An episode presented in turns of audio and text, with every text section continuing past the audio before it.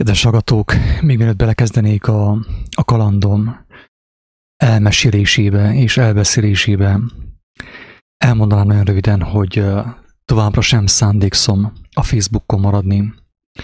Egyszer-kétszer még bejövök a Facebookra azok kedvéért, akik nem tudják, hogy mi történt, hova tűntem el. És elmondom azt, hogy egyszerűen betelt a hócipőm a Facebookkal, tehát nekem is hatalmas kihívás, nekem is hatalmas kísértés a Facebook. Én nem szándékszom tovább a Facebookon maradni. Nem szándékszom én tovább többé a, a Facebook információiból táplálkozni. És van, mint ahogy elmondtam többször is már, van nekem forrásom, ahonnét informálódjak, vannak nekem híreim, amelyekhez nincsen szükségem a Facebookra. De viszont én ebben a videóban még bejövök a Facebookra, és talán még egy-két videóban bejövök a Facebookra, hogy elmondjam, hogy ha valakit érdekelnek az én videóim, az én megosztásaim, ezen túl a YouTube-on találnak meg a kiáltószónak a YouTube csatornáján, tehát youtube.com per kiáltószó, valamint a kiáltószó.hu blogon mert egyszerűen, mint mondtam, számomra igencsak megterhelő a Facebookon ö, lenni és látni azt, ami a világban folyik. Tehát nem vagyok már kíváncsi sem a Covid hírekre, sem arra, hogy merre jött a Covid, merre tart, hányadik hullámnál tartunk, hányadik vakcinánál tartunk. Egyszerűen nekem ez túl sok volt, és úgy gondolom, hogy én már, az én lelkem már nem bírja ezt.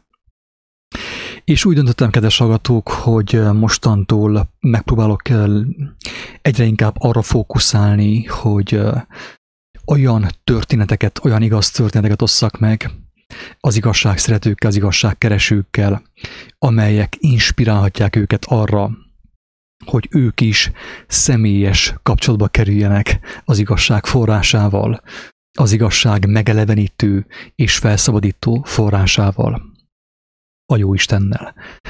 Ebben a videóban úgy döntöttem, hogy hát úgy jött végül is egyébként, nem, nem volt szándékom erről beszélni, de valahogy úgy jött nekem délután, hogy beszéljek az afrikai utamról, hogyan jutottam el én Székelyföldről Afrikába motorral, és ez az út számomra mit jelentett, mit tanított.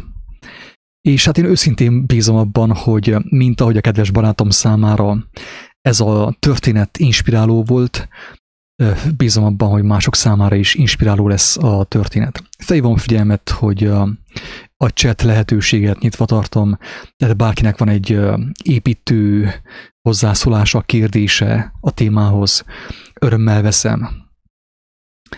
Oké, hát akkor én bele is kezdenék, hogy hogyan jutottam el Székelyföldről Afrikába, és megmondom őszintén, én sosem gondoltam volna, hogy erről fogok beszélni, tehát én úgy gondoltam, ez egy elavult téma nálam, erre nincsen már szükség, nincs értelme erről beszélni egyáltalán. De viszont azt tapasztalom, hogy igenis van értelme erről beszélni, mert főképp azok számára, akik még ilyent nem tapasztaltak, nagyon építő lehet, nagyon inspiráló lehet ami velem történt ezen az úton, és amit én tanultam ezen az úton. Úgyhogy bele is kezdenék, bele is kezdenék a, a téma kifejtésébe, hát a téma a történet elbeszélésébe, és őszintén bízom, hogy valakit ez inspirálni fog, arra fog indítani, hogy még inkább bízzon a teremtés rendjében, a teremtés Isten adta rendjében, és megtanuljon úgymond arra támaszkodni, arra építeni. Oké, okay. akkor bele is kezdenék itt közben már a háttérbe mennek a fényképek, amiket Afrikában készítettem. Sajnos nem maradt meg túl sok fénykép, de viszont azt a keveset, amit feltöltöttem a Flickrre, azt én megosztom veletek, hogy akit érdekel, hát tekintse meg, hogy hogy néz ki Marokkó, Marokkó északi része, ugyanis odáig jutottam el én motorral.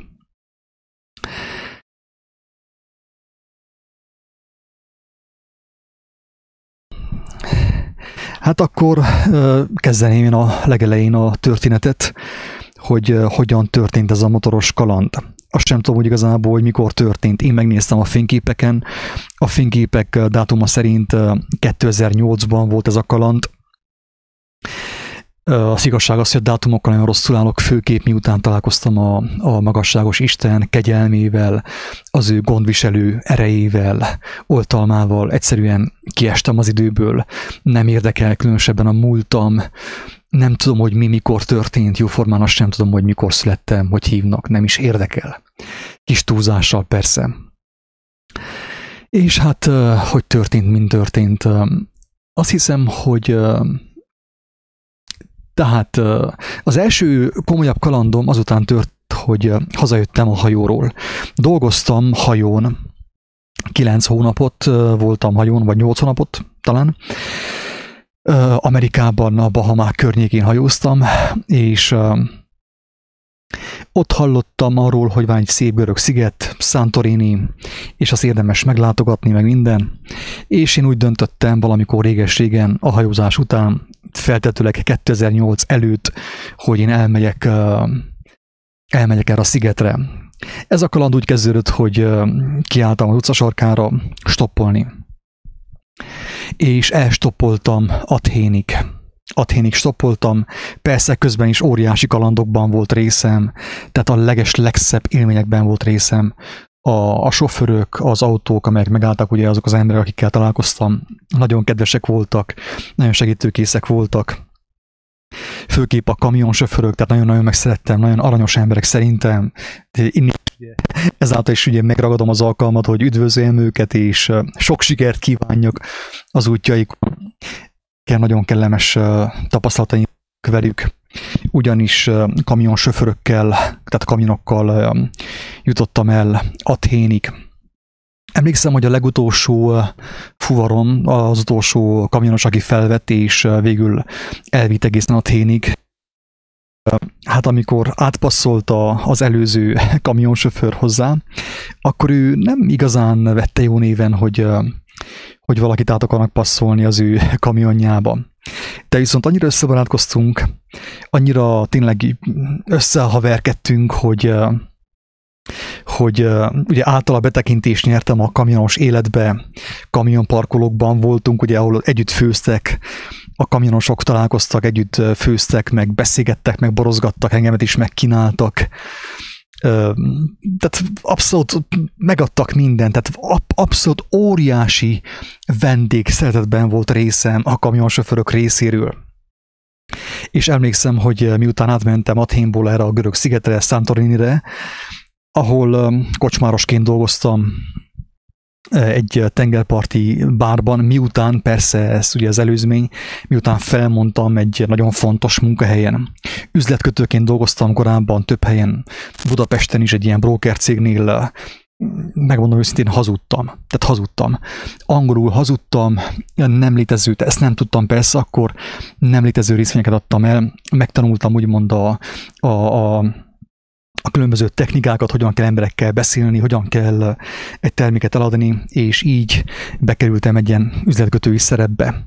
De viszont, amikor egyre inkább nőtt a kísértés, jött a, ugye a, pénz, meg a, a jólétnek a, az ígérete, valahogy talán a jó Isten engemet úgymond már akkor figyelmeztetett arra, hogy biztos erre van nekem szükségem. És emlékszem, hogy akkor úgy éreztem, hogy nem, nem erre van nekem szükségem. Összesen három telefonom volt, a zsebemben volt egy, egy személytelefonom és két cégtelefon, mind a hármat kipakoltam a zsebeimből, és akkor indultam el Görögországba, stoppal. Ez volt az első ilyen komolyabb kalandom, így stoppolás területén.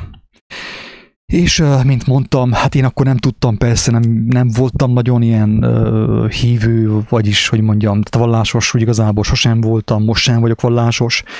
Volt egy kis bizalmam, ilyen gyermeki bizalmam, de azáltal, hogy, hogy bizalommal forrultam a világhoz, a, az élethez, az élet dolgaihoz, azáltal óriás dolgokat tapasztaltam. Mint mondtam, a legutolsó kamionsofőr, a vetés elvitt Athénig, bár az elején nem akart, nem akart nekem segíteni, nem akart elszállítani az ő kamionjában, az ő, igen, egyszerűen, tehát annyira összebarátkoztunk, hogy miután megérkeztem a szigetre, szinte minden nap felhívott, és megkérdezte, hogy minden oké, okay, minden rendben van, van-e szükségem pénzre, bármire van-e szükségem, haza akarok menni, szívesen hazavisz. De ez csupán egy kis rövid előzmény, ugye az afrikai utam előtt történt ez, ez volt az intro, ez az előszó egyébként ugye a történethez. És persze az jöttem Görögországból a, a hugomék esküvőjére, azt hiszem ez 2007-ben volt, 2007-ben volt, és utána úgy döntöttem, hogy, hogy lecserélem az autót egy motorra, motorkerékpára. Nagyon szerettem motorozni, mindig is szerettem motorozni, de viszont valahogy mindig untam a motorozást így rövid távokon, tehát hogy elmenjek egyik faluból a másikba, egyik városból a másikba, az nekem nem igazán volt nagy élmény. Ezért úgy döntöttem, hogy bele, belekezdek értem nagy kalandjába, és itt még mielőtt belekezdenék a nagy kalandnak az elmesélésébe, kedves agatok, én elmondanám azt, hogy lehet, hogy úgy fog tűnni, hogy én dicsekszem azzal, ami velem történt. De ahogy Pálapostól mondta, most vegyétek úgy, hogy ebben a videóban, ebben a felvételben, ebben a történet elbeszélésben én nem magammal dicsekszem, hanem azzal dicsekszem, amit az Úristentől kaptam ajándékba. Tehát az ő kegyelmével, az ő oltalmazó kezével fogok én mostan dicsekedni. Persze én ezt utólag fogtam fel, hogy akkor velem mi történt. Akkoriban még nem értettem annyira, mint most, ahogy értem ezt a, ezt a dolgot. Szóval, igen, hát uh, uh, lecseréltem az autót, eladtam az autómat, uh, és uh, ja igen, egy nagyobb kaland még volt, hogy kistoppoltam egészen Augsburgig. Tehát kiálltam a sarokra, és Gyerőszent Miklóson, Székelyföld közepén, és elstoppoltam Augsburgig. És persze legszebb élményeket tapasztaltam már az úton is, tehát mindenki nagyon segítőkész volt. Én hatalmas bizalommal mentem, nem álltam meg sosem, nem álltam meg ottan egy helyben, hogy stoppoljak, hogy valaki majd meg fog állni és engemet, vagyis el fog szállítani, hanem én mentem, én tudtam, hogy merre tartok, és én szépen mentem az út szélén. És amikor megállt valaki, akkor szépen beültem, és lassan, de biztosan elértem Augsburgba, ahol megvettem a, az első ilyen komolyabb motoromat, ami itt a valamelyik képen fog is majd látszani. Egy kis Honda CB 500-as. Elég jó állapotban volt. Megmondom őszintén, hogy korábban nem motoroztam már hosszú éveken keresztül, de viszont ott felültem a motorra, és egészen hazáig jöttem. Gyerőig jöttem vele. Azt hiszem ez volt az első ilyen hosszabb utam. 1800 km volt. Tehát egy abszolút kezdőnek, aki már ugye itt ez a motor, motorocska, egy abszolút kezdőnek, akinek nem igazán volt tapasztalata, nem voltam olyan régi motoros, vagy nem tudom, milyen nagy tapasztalatokkal nem rendelkeztem. Egyszerűen kimentem, bíztam, felültem a motorra, és hazajöttem vele. Ennyi volt az egész és miután hazajöttem, úgy döntöttem, hogy elindulok egy ilyen európai körútra, Persze az elején szerettem volna az, hogyha a barátom velem jön, vagy valaki velem jön, akit én szeretek, aki, aki közel áll hozzám, de ugye, hogy szokták mondani, ember tervez, Isten végez. Tehát nem úgy történt, hogy, hogy lett volna nekem útitársam ezen az úton. És úgy igazából én nem is Afrika irányába készültem, nem is Gibraltár felé készültem, hanem Felé. Valahogy fiatal voltam, vonzott a buli, vonzott a kaland, tehát én gyakorlatilag a, a perverziónak a, a fővárosába készültem, ugye Amsterdamba, piros lámpás városba. Ez, ez az igazság, ez történt, ugye így volt.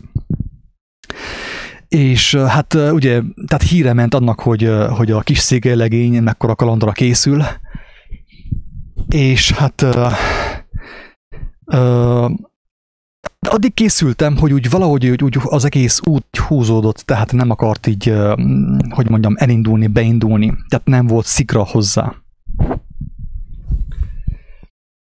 És emlékszem, hogy olyan sokáig beszéltem már erről a kalandról, kalandról, hogy végül már szégyeltem a barátaim előtt, meg a családom előtt, hogy én már én beszéltem erről a kalandról, de még sehol semmi, még semmi nem történt és uh, végül már ugye ezt szinte szégyenemben is el kellett induljak az útra, viszont ez már ugye ősszel volt, és tudtam, hogy Hollandiában uh, már ugye komolyabb esőzések vannak, és azért motoron nem olyan szép az élet, amikor főképp, amikor keményen esik az eső.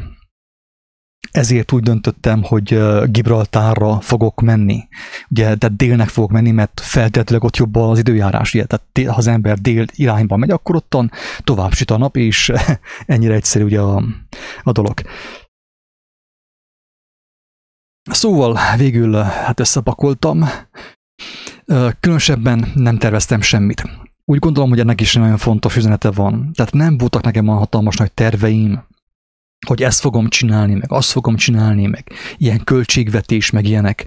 Volt nekem egy elképzelésem, miszerint ott valahol Andalúziában találtam egy ilyen magyar, magyarok által fenntartott, vagy üzemeltetett cukrászát, és felvettem velük a kapcsolatot, hogy nem van szükség munkaerőre, és mondták, hogy de van. És akkor mondom, hogy akkor elmegyek oda is, ott meg fogok dolgozni, és szerzek majd pénzt, és akkor tudok majd motorozgatni. Szóval én összepakoltam, egyszerű volt a csomagom, ugye ruhanemű, egyszerű néhány, mit tudom én, váltó, nadrág, meg alsógatja, meg ilyenek, póló, meg ilyenek. Tettem egy fél tábla szalonnát, házi kenyeret, házi pálinkát, fényképező, ugye volt egy profi fényképezőgépem, egy fényképezőgép állványt, a sátrat, és ennyi. Tehát nem volt nagy csomagom. Tehát költségvetés, számítás, meg könyvelés, semmi, semmi.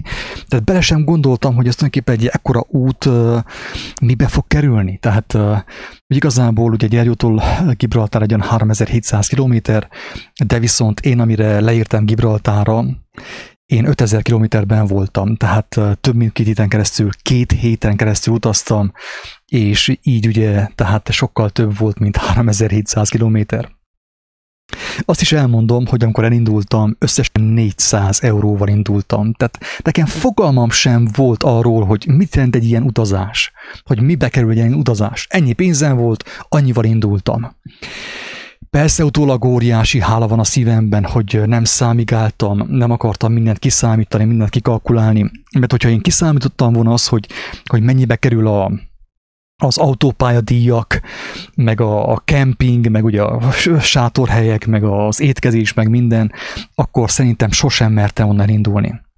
Mondom őszintén, hogy akkoriban a városomból nem igazán hallottam olyant, hogy így motorosok ilyen hosszú távra indultak volna. Tehát akkoriban nem igazán volt divat ez a hatalmas utazás. Tehát elmentek Magyarországig és vissza, itt Európába, ide-oda járkáltak a szomszédos országokba, de nem volt ilyen, tehát nem hallottam én senkitől, hogy ekkora útra indult volna.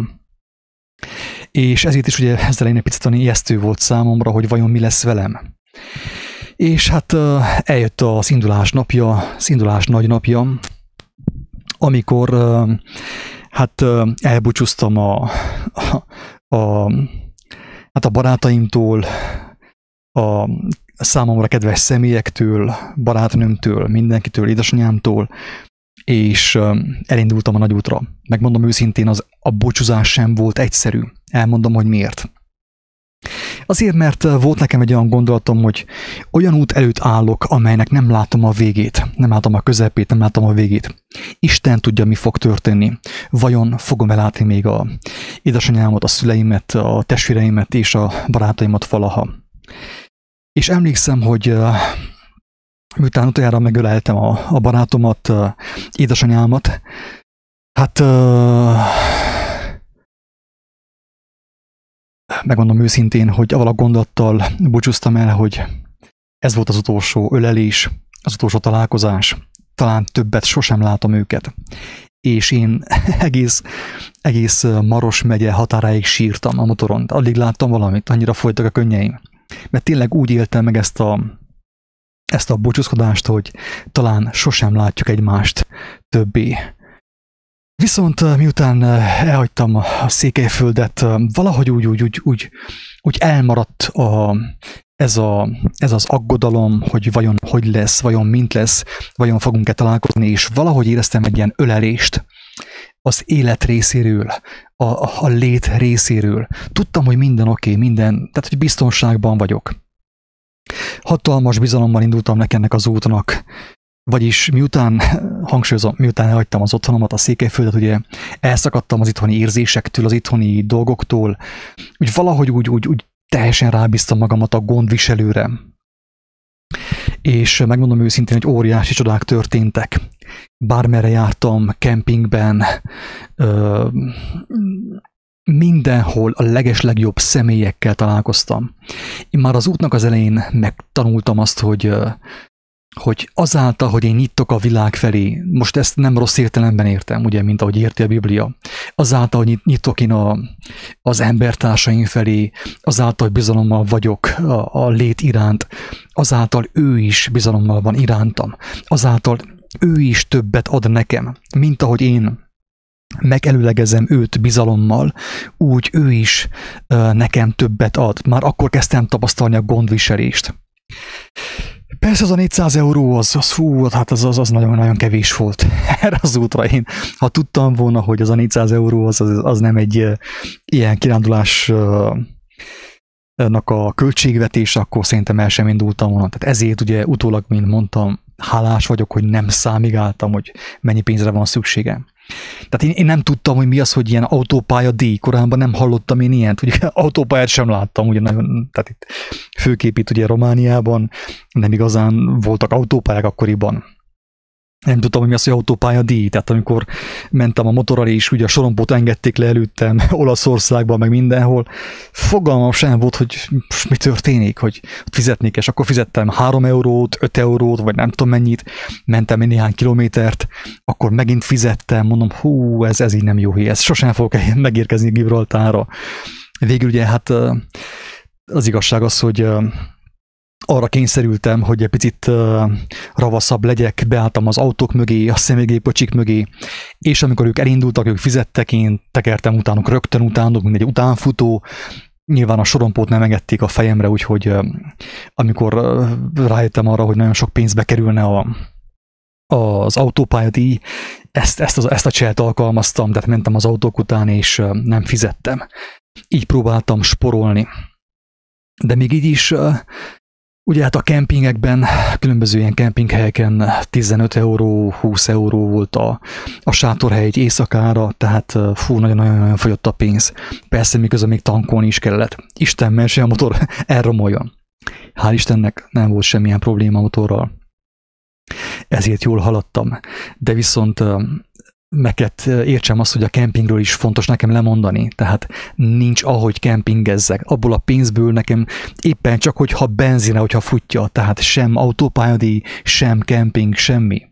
Ott a szalonna, meg a kenyerecske, meg a, meg a, a, a házi pálinka, és tehát egyszerűen meg kell értsem azt, hogy nagyon szerényen kell utazzak, mert másképp ez nem fog működni. De viszont na hát jól alakult a dolog, közben a pénz elfogyott, tehát az a 400 euró az nem volt, hogy ne fogjon el, tehát bárhogy sporoltam a, a, a pénzzel, tehát végül már ilyen ilyen, ilyen pusztákban sátoroztam. Emlékszem, hogy volt olyan, hogy, hogy erdőben, ilyen elhagyott helyeken sátoroztam, meg így a mező közepén ilyen, ilyen szavannaszerű helyeken, ugye, ugye hatalmas fű, füvek voltak, és így éjszaka így fújta neki a sátornak a füvet a szél, és úgy, na hát picit úgy féltem, megmondom őszintén, akkor nem voltam olyan bátor annál is inkább ugye, hogy én is úgy nőttem fel, mint te, mint feltetőleg, ahogy te nőttél fel, ugye, hogy ment a televízió, mentek a filmek, ugye a rémhírek, a mit tudom én, ilyen film, meg olyan film, meg olyan híradó. Tehát úgy, úgy volt egy ilyen bizalmatlanság bennem, tehát úgy, úgy volt egy olyan félelem bennem, hogy bármi történhet velem, tehát hogyan sátorozzak én a, a semmi közepén, kinn a pusztában, vagy a, vagy a, mit tudom én, az erdő közepén, valahol, ahol, ahol akár még vadak is járhatnak, vagy vad emberek, vad emberek, vagy vadállatok. Hála Istennek semmi nem történt velem. Megtanultam azt, kezdtem megérteni azt, hogy, hogy valahogy minden oké okay van. Tehát semmi rossz nem történt velem. Nekem csak bíznom kell és haladni ezen az úton szépen lefelé Gibraltár irányába. A pénz az hamar elfogyott. Valahol az út közepétől közepe után a pénz elfogyott, és hát tényleg arra kényszerültem, hogy felhívjam a itthoniakat, és elmondjam, hogy hello, itt, itt bajok vannak, tehát nincs nekem semmi pénzem. akkor adtak egy, küldtek egy százast, majd megint egy százast, azt hiszem összesen kétszer kértem pénzt. A lényeg az, hogy, hogy valahogy csak megérkeztem két hét után Gibraltára. Ugye ez a Európa legdélibb csücske. Tehát mondjam azt Nyugat-Európa, Dél-Nyugat-Európa legdélebbi csücske, ugye. Tehát Gibraltártól egy ilyen 20 kilométerre van Afrika, Marokkó. Tehát, mint mondtam, hatalmas kalandokban volt részem, mindenkivel megismerkedtem, mindenkivel szóba álltam, tehát így, így próbáltam nyitani a világ felé, tehát nem volt semmi értelme, hogy féljek, hogy ha már kimentem a világba, akkor mi értelme van, hogy bezárkozzak, hova zárkozzak be a sátorba? Vagy rakjam be a, motorom, a motoromat egy, a sátorba, és ottan kuporoljak benne, tehát egyszerűen ugye nem volt semmi értelme annak, hogy féljek. Én próbáltam nyitott lenni mindenkivel, kedves lenni mindenkivel, és érdekes módon a világ is éppen úgy reagált az én, az én nyitottságomra, az én attitűdömre, ahogy én, ahogy én viszonyultam hozzá. És megérkeztem Gibraltára, bementem, emlékszem, egy ilyen Big Mac, vagy nem tudom, McDonald's vagy valahova, és megkérdeztem, hogy nem van szükség munkaerőre. És azt mondták, hogy persze, hogy van szükség. Tehát már az első, ahogy megérkeztem Gibraltára, már rögtön kaptam állást, rögtön. Annyira könnyen ment, hogy azt mondtam, hogy oké, okay, ezt még el sem fogadom, hát megvárom a holnapot. A következő napon meg bementem a kikötőbe, jaktok közé egy ilyen nagyon-nagyon menő vendéglőbe, és kérdeztem, hogy van-e szükség munkahelyre, vagy sem munkahelyre, munkaerőre, és mondták, hogy persze, szükség van. Tehát egy nagyon szuper munkahelyet kaptam, jó fizetés, minden. Kempingben laktam, nem mentem, bár akkor már volt pénzem, nem akartam uh, tömbházban lakni, vagy ilyen albéletben lakni. Nekem a kempingben szuper volt. Ott a fák között, a virágok között nagyon-nagyon tökéletes volt. És ezzel csak azt akartam mondani, kedves agatók, hogy ez, ez nem egy olyan nagy dolog, vagyis akkoriban nagy dolog volt, akkoriban még az újságba is bekerültem, hogy jó, ez a, ez a székelyföldi legényke, mert mit tudom én, Gibraltárig, majd Afrikába, ugye, mert átmentem Gibraltáról Afrikába, hogy hogy mit tettem, ez, ez akkoriban nagy dolog volt, mert nem volt ez egy szokványos dolog, hogy csak úgy járkálunk Székelyföld közepéből egészen Afrikáig, ugye Gibraltárig. Persze Körösi Csoma Sándor ő elment Tibetbe, gyalog, tehát őt, őt, őt nem tudtam semmiképpen sem überelni, később sem, amikor Indiában és Nepában zarándokoltam. De nem ez a lényeg, kedves hallgatók, hanem az, hogy azáltal, hogy én nyitottam az élet irányába, azáltal az élet is nyitott az én irányomba. És emlékszem, amikor átmentem Afrikába motorral, ugye egy ilyen kompal, átmentem Afrikába, Marokkóba, akkor ugye az elején volt egy ilyen félsz bennem, hogy most vajon ott velem mi fog történni. Ugye bementem a muzulmán világba, bementem a terroristák közé, megláttam ezeket a turbános embereket, ilyen kendő volt a fejükön, minden, tehát úgy néztek ki, mint amit én láttam korábban a híradóban, és a filmekben, mint a terroristák. Tehát én már csak azt néztem, hogy mikor fog előkerülni a Kalashnikov, és mikor fogják szitává lőni a seggemet. Szó szerint. És uh, amikor ott voltam közöttük, hát akkor azt, azt tapasztaltam, ezek az emberek uh, épp olyanok, mint én nem olyanok, mint én, hanem sokkal, hogy mondjam, jobbak, mint én, kedvesebbek, mint én, szeridebbek, mint én, segítőkészebbek, mint én. Akkoriban még a muzulmán, meg az iszlám fogalmak nekem egyértelműen a terrorizmushoz társultak. Tehát uh, muzulmán meg iszlám egyenlő volt a terrorizmussal az én fejemben. Miért? Azért, mert éppen úgy, mint te, néztem a televíziót, néztem a híradót, és a televízió az én fejemben egy olyan világot épített fel, ugye az amerikai filmek, meg a, a média, ami nem volt valós. Én csak Afrikában kezdtem rájönni arra, hogy hoppá, hát, hát ez, ez nem valóságos, ez hazugság nekem ez akkora felismerés volt, akkora döbbenet volt, hogy én korábban nem foglalkoztam olyan, hogy írjak, meg hogy mit tudom én, hogy fogalmazzak, összerakjak két szót egymás után, fogalmazást írjak, elmeséljek valamit. Én, én, én nem, nem akartam ilyent, tehát nem, nem készültem én erre a, erre a pályára egyáltalán hogy blogger legyek, vagy hogy beszámoljak, meg ilyen kalandor legyek, meg folyamatosan ilyen, tehát blogot írjak, meg történeteket megírjam, megfogalmazzam, szépen megosszam embertársaimmal. Én ezt nem akartam. Hangsúlyozom, én ezt nem akartam. Így adta az Úristen. Mint ahogy Salamonnak megadta azt, hogy ő gazdag legyen, meg nem tudom én hány országnak a királya, meg ezer feleség, meg minden. Nekem az Úristen ezt adta és úgy valahogy éreztem, hogy ezt én meg kell osszam. Tehát nekem ez akkora felfedezés volt, hogy el kellett én mondjam, hogy emberek, az igazság az, hogy én most jöttem rá arra, hogy a televízió az a hatalmas képernyő. Hát akkoriban még nem volt olyan hatalmas, ez az igazság. Főképp itt Székelyföldön. Nem voltak olyan hatalmas, 2008-ban nem voltak olyan hatalmas képernyők. De viszont nekem az akkora felfedezés volt, tehát én, ugye itthon mi alig vártuk, hogy megvegyük az első színes televíziót, emlékszem gyermekkoromban. Én akkor nem tudtam, hogy én a halált akarom megvásárolni. Én vágyom a halálra. Tudom, hogy sok krók ezek a, ezek a kijelentések, kedves hallgató, de ez van, ez, ez az igazság. Én akkoriban, amikor gyermekként vágytam az első színes tévére, meg korábban ugye volt tévénk fehér-fekete ugye gyermekkoromban, ami konkrétan úgy volt, mint a viccben, hogy Móriczka kérdezte az édesapját, hogy apa, nézhetem a televíziót, nézheted nyugodtan kisfiam, csak ne kapcsolt be. Tehát ez volt nekünk a régi rendszerben, ugye a kommunizmusban, a Ceausescu időben, hogy volt televíziónk, de nem volt adás, tehát akár be is kapcsolhattuk, néztük a bolhákat a, a televízióban, ugye, fehér-feketében.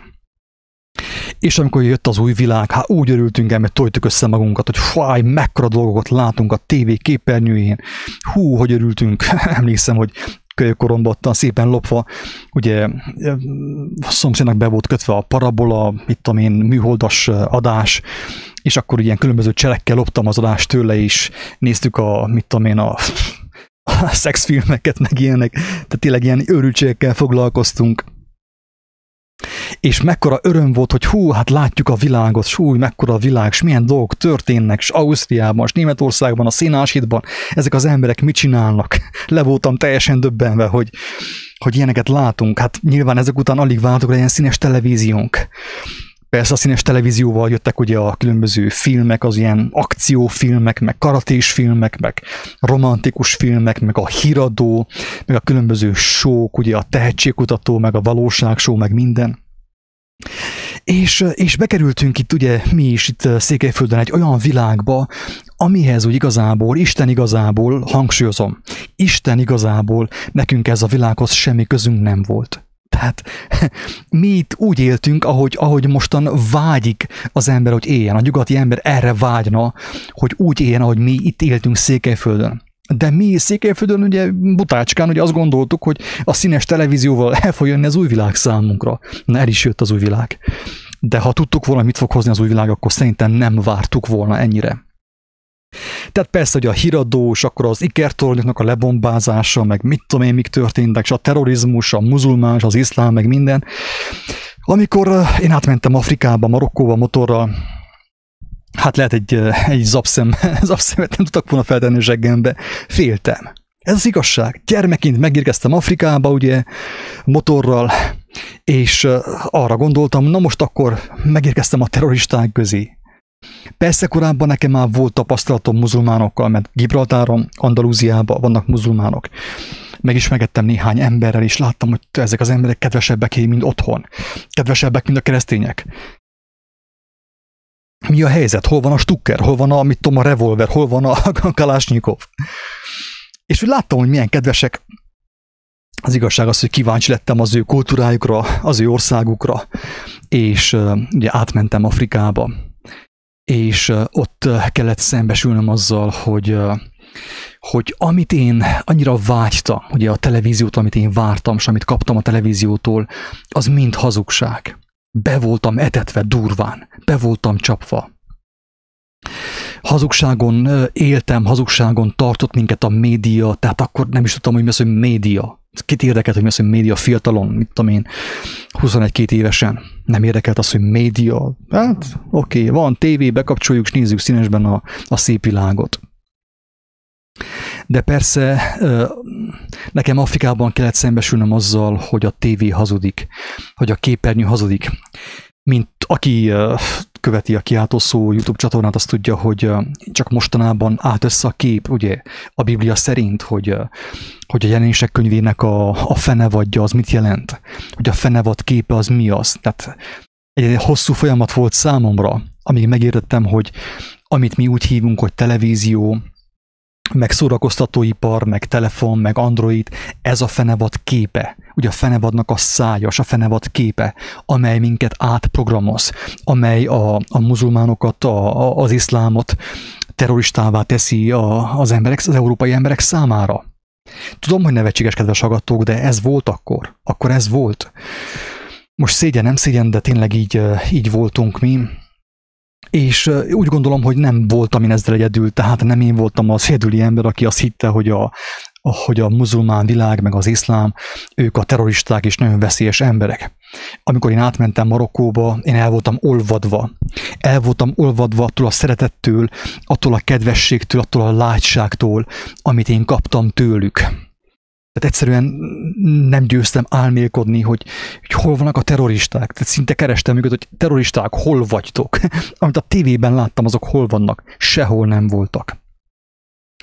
Emlékszem, hogy egy ilyen kis elhagyott faluban elfogyott a benzin a motorból, és hát fireúztam egy kis benzinkutóz, hogy tankoljak, de azon kaptam magam, hogy nincsen dirham, ugye ez az övéke a, a pénz, marokkói pénz, nem volt nekem olyan pénzem, helyi pénzem, ezért euróval tudtam volna fizetni, teletankoltam a motorot, és kérdeztem az emberkét, hogy figyelj, nincs nekem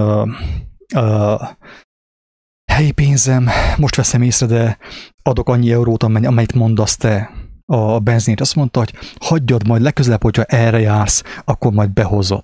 Tehát rá volt írva az arcomra, hogy én többet az életben sosem fogok arra menni.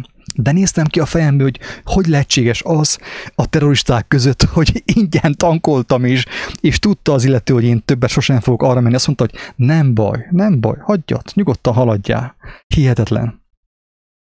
Tehát én ugye ott már Marokkóban, a muzulmán világban a, a, a televízióban kapott információk helyett, a televízió által, a színes televízió által nyújtott világ helyett egy teljesen más világot kaptam. Egy szeretetteljes világot, egy segítőkész világot, egy olyan világot, ahol még azt is el tudtam képzelni, hogy ott, ott oda költözök, és ott fogok élni életem végéig. Kedves hallgatók, ezek lehet, hogy nem nagy dolgok, de én a múltkor elmondtam valakinek, egy kedves barátomnak, hogy milyen kalandjaim voltak. Ugye az afrikai kaland többek között persze ezen kívül több volt. Sokat utazgattam. És elég sok mindent megláttam, amit korábban ugye nem láttam, én sem, mert a tévé szerint ítéltem, pontosan úgy, mint a világnak a nagy része. Bele sem merek gondolni, kedves hallgatók, abba, hogy, hogy milyen sok ember van ezen a földön, és inkább, inkább, hogy, hogy mondjam, is százalékra mondanám, hogy, hogy hány százalék az, aki a tévé szerint ítél, a hírek szerint ítél, ami hazugság. Emlékeztek ugye, hogy akkoriban mi volt a sláger? A terrorizmus.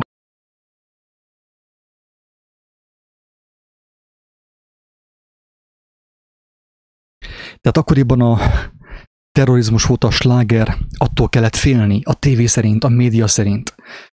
És most ugye mitől kell félni? Hát a Covid-tól, meg a különböző, mit tudom, ilyen pandémiáktól, a sertés, meg az, a zsiráf, meg az elefánt influenza. Mindentől félünk. Kedves agatók, én ezt el szerettem volna mondani úgy, mint bizonságot, hogy amikor én kimentem a világba, és én személyesen megtapasztaltam bizonyos dolgokat, én egy teljesen más képet kaptam, mint ami be volt implantálva az én elmémbe, az én fejembe. Meg kellett értsem, hogy bár a világ nem tökéletes, de semmiképp nem olyan veszélyes, semmiképp nem olyan borzalmas, mint ahogy én azt láttam korábban ugye a, a televízióban. És a hatalmas nagy tanulság az volt ugye, hogy számomra, hogy hogy miután nyitottam az élet irányába, nem azt mondom a világ irányába, az élet irányába, az élet is nyitott az én irányomba. Gyönyörű szép dolgokat tapasztaltam az élettől. És uh, valósággal fürdőztem az élet örömben, megmondom őszintén. Emlékszem, hogy uh, annyira megszerettem ezt a kalandos életet, hogy uh, hogy nem is igazán akartam én tömbházba költözni, vagy albérletbe, mindig így kempingben laktam, pedig abból a pénzből nyugodtan bérelhettem volna lakást magamnak. Kempingben laktam, volt olyan, hogy egy, egy ilyen tengerparti vendéglőben, luxus vendéglőben dolgoztam, ahol a tengerparton ilyen hatalmas fehér ágyak voltak, ilyen neves vendégeik voltak, ilyen hollywoodi színészek, meg énekesek, Elton John, meg társai, ott dolgoztam náluk. De viszont ugye a, a tehát végülis a rossz ott volt valamilyen szinten, tehát ugye jelzem, a rossz ott volt, az létezett továbbra is a világban, csak én nem tapasztaltam úgy, ahogy, ahogy elvileg kellett volna tapasztalni, emlékszem egy alkalommal, ott sátoroztam a fák között a tengerparton, ott volt a motor a, a sátor mellett, és éjjel elkezdtek lövöldözni a fejem fölött. Stukkerrel egymást lövöldözték az emberkig is. Azt nem tudtam, hogy mit csinálják hirtelen. Persze különösebben nem voltam kíváncsi, hogy kimenjek, hogy kapok egy golyót a fejembe. Mondom, hogy lesz, ami lesz. Én, én meghúzolok a sátramban, és remélem, hogy nem fog baj érni. Másnap reggel kiderült, hogy egy, egy két ilyen kábítószerkereskedő banda között volt egy, egyfajta leszámolás, és a sátram előtt a tengerparton egy, egy csónak volt, ugye kifogva a rendőrök által tele volt kábítószerrel. De viszont, kedves agatók, mi történt? Az történt, hogy semmi nem történt. Tehát én, én védve voltam. Én ottan megtapasztaltam azt, ami ugye megvan írva, amit az írásban később olvastam, hogy a hajam szála sem görbülhet meg. Tehát megtapasztaltam azt, hogy Isten tudta nélkül. Megtapasztaltam azt, hogy hogy amíg az Úristen meg nem engedi, velem semmi nem történhet. Tehát nincs értelme aggódjak fölöslegesen, pánikoljak. Velem semmi rossz nem történhet. Úgyhogy, úgyhogy így. Én tudom, hogy nem mindenkinek van lehetősége arra, hogy ezt a kalandot megélje, hogy így elinduljon egyedül az a világnak, ugye a szalonnával, meg házikenyérrel, meg pálinkával, meg motorral, meg sátorral, meg fényképezőgéppel de viszont úgy gondolom, hogy épp azért én tartozom annyival az embertársaim irányába, hogy elmondom, hogy mit éltem meg. És mire volt szükség ahhoz, hogy ezt megéljem. Tehát bizalomra volt szükség, kellett, tehát muszáj volt bízzak, mert különben ugye, hogyha azt szerint ítéltem volna, amit a televízióban láttam, a televízió képernyőn láttam, akkor én sosem mertem volna elindulni erre az útra. De viszont miután indultam, azt tapasztaltam, hogy hatalmas dolgok történnek is, valósággal az élet így átölel és gondomat viseli. És én semmi más nem tettem, mint, mint bíztam. Ennyi volt az én, tehát nem az én érdemem volt ez, nem az én intelligenciámnak volt ez köszönhető, semmiképp nem az én vagyonomnak, nem az én pénzemnek, hanem annak, hogy egyszerűen az Úristen megmutatta, hogy, hogy mit jelent az, amikor ő gondját viseli az ő gyermekének. Ezek voltak az első lépések, amiket én tapasztaltam ugye Isten részéről, hogy, hogy ő az övének gondját viseli. gondját viseli. És csak annyit kér, hogy mi tegyünk meg egy bizalmi lépést feléje. Bízzunk, merjünk bízni benne. Merjünk bízni, és cselekedjük azt, amire hívást érzünk. Csináljuk azt, ne legyünk önzők, nyissunk a világ felé, ne zárkózzunk be, és a világ is nyitani fog felénk. De ezt ugye másképp fogalmazom, hogy ne legyen félreérthető. Tehát nyissunk az élet irányába. Tegyünk meg egy bizalmi lépést, és az élet is megtesz felénk százszor annyi lépést. Úgyhogy ez történt az afrikai úton, mint a képek is mutatják, gyönyörű szép helyeken jártam, olyan helyekre mentem fel a motorral, ahol a, az ottani gyerkőcök, ez a kis gyerkőc, akit láttuk a fényképen, ő sosem látott például motorkerékpárt, ő sosem volt a városban, ő mindig ott a fent volt a hegyekben, ott a kecskékkel, meg itt a matyukokkal, tehát ő, ő, ő nem tudta, hogy mi az, hogy modern világ. Tehát nem, hogy tévéje nem volt, hanem a modern világnak az eszközeit sem látta sehol. Olyan helyre mentem fel a motorral, hogy a gyerkőcök úgy kezelték a motorkerékpáromat, mint, mint hogyha valamilyen ilyen repülőcsészaj lett volna, egy ilyen UFO, UFO jármű lett volna. Tényleg ez, ez túlzás nélkül mondom, hogy a gyerkőcök úgy kezelték a, a, a motorkerékpárt, hogy mentek oda hozzá, és így szaladtak el tőle, mint hogyha a motor harapott volna. Én megnéztem ki a fejemből, hogy ők nem láttak motorkerékpárt. Tehát hihetetlen volt. Ez az élmény.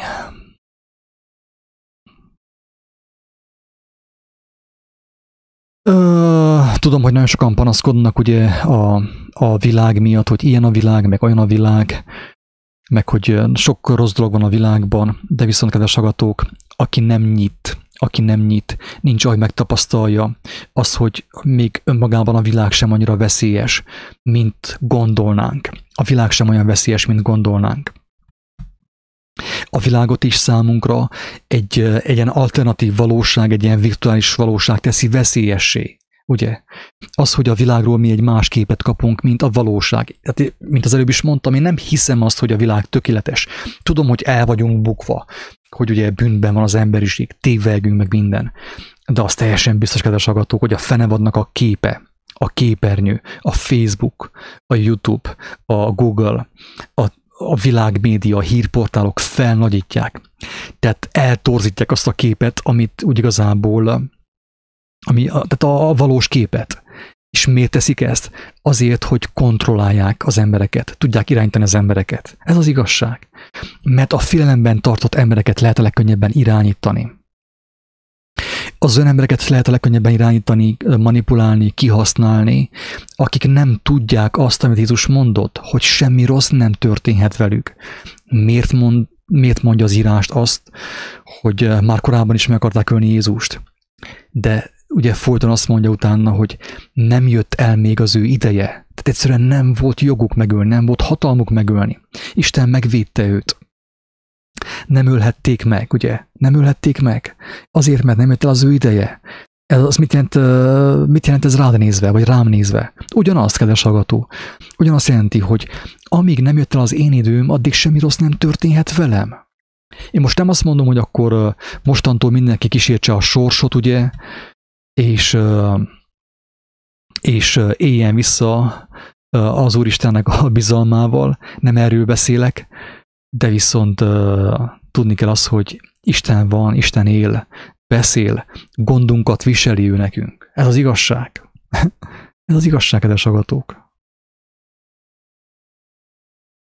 Ezt kellett nekem megtapasztalni ezen az úton, hogy, hogy és uh, ilyen apró léptekkel haladtam az igazság, mert nem, tehát hogy mondjam, én, én teljesen a semmiből a, a, a nullából kezdtem. Nem is a nullából kezdtem az igazságkeresést, hanem a mínusz, nem tudom én, 200-ból. Mert az én fejem is tele volt már akkor, tehát 2007-et írunk, egészen pontosan 2008-at írunk, és már akkor ugye tudtam, hogy az én fejem tele van, meg kellett tudjam, hogy az én fejem a média által, a televízió által tele van hazugságokkal olyan filelmekkel, amelyek nem valós alapra épülnek. Ez van. Ez van, kedves agatók, ez van. Én nem tudom ezt, hogy lehetne másképp mondani, vagy hogy most képzeljétek el, hogyha 2008-ban ez volt a helyzet, ugye a médiával, a televízióval, ez a helyzet azóta mennyivel súlyosabb, mennyivel durvább ez a szituáció.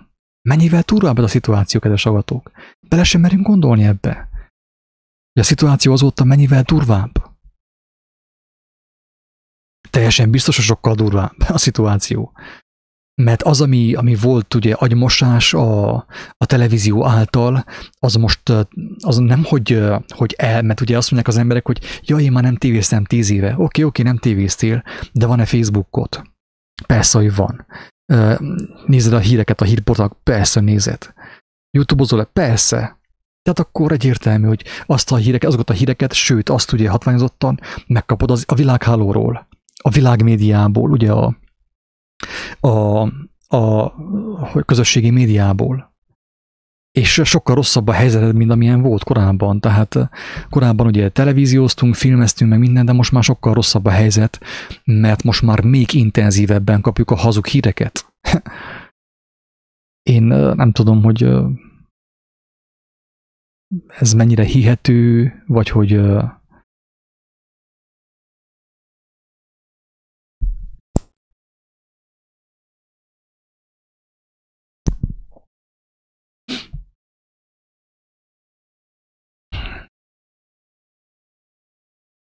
Csak azt akartam ezzel hangsúlyozni vele a felvitellel level a videóval, kedves agatók, hogy már, már akkor is egy óriási bizalomra volt szükség ahhoz, hogy az ember, tehát hogy elhagyjam azt az álnyugalmat, azt az álbiztonságot, amit kínált számomra a,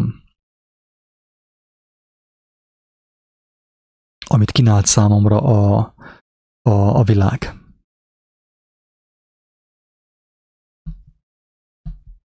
Vagyis igen, igen a világ. A világ média, akarom mondani. világ média.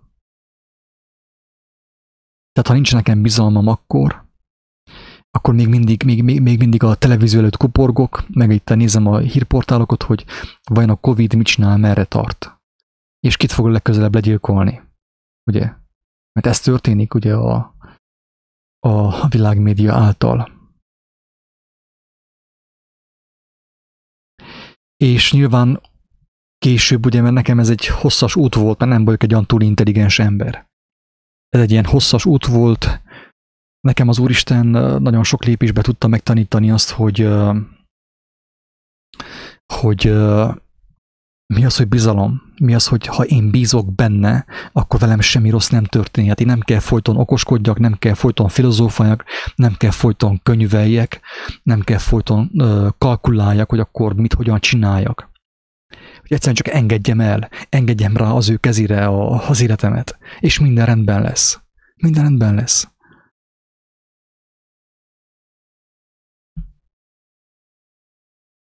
Emlékszem, amikor Írországban voltam, ott is kérdeztem az emberektől, hogy itt lehet-e stoppolni. Írország, nagyon szerettem stoppolni már gyermekkoromban is. Szerettem utazgatni is, legolcsóbb uh,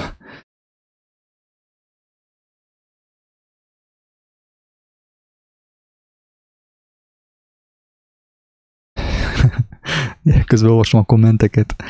Jó van. Jó van, igen.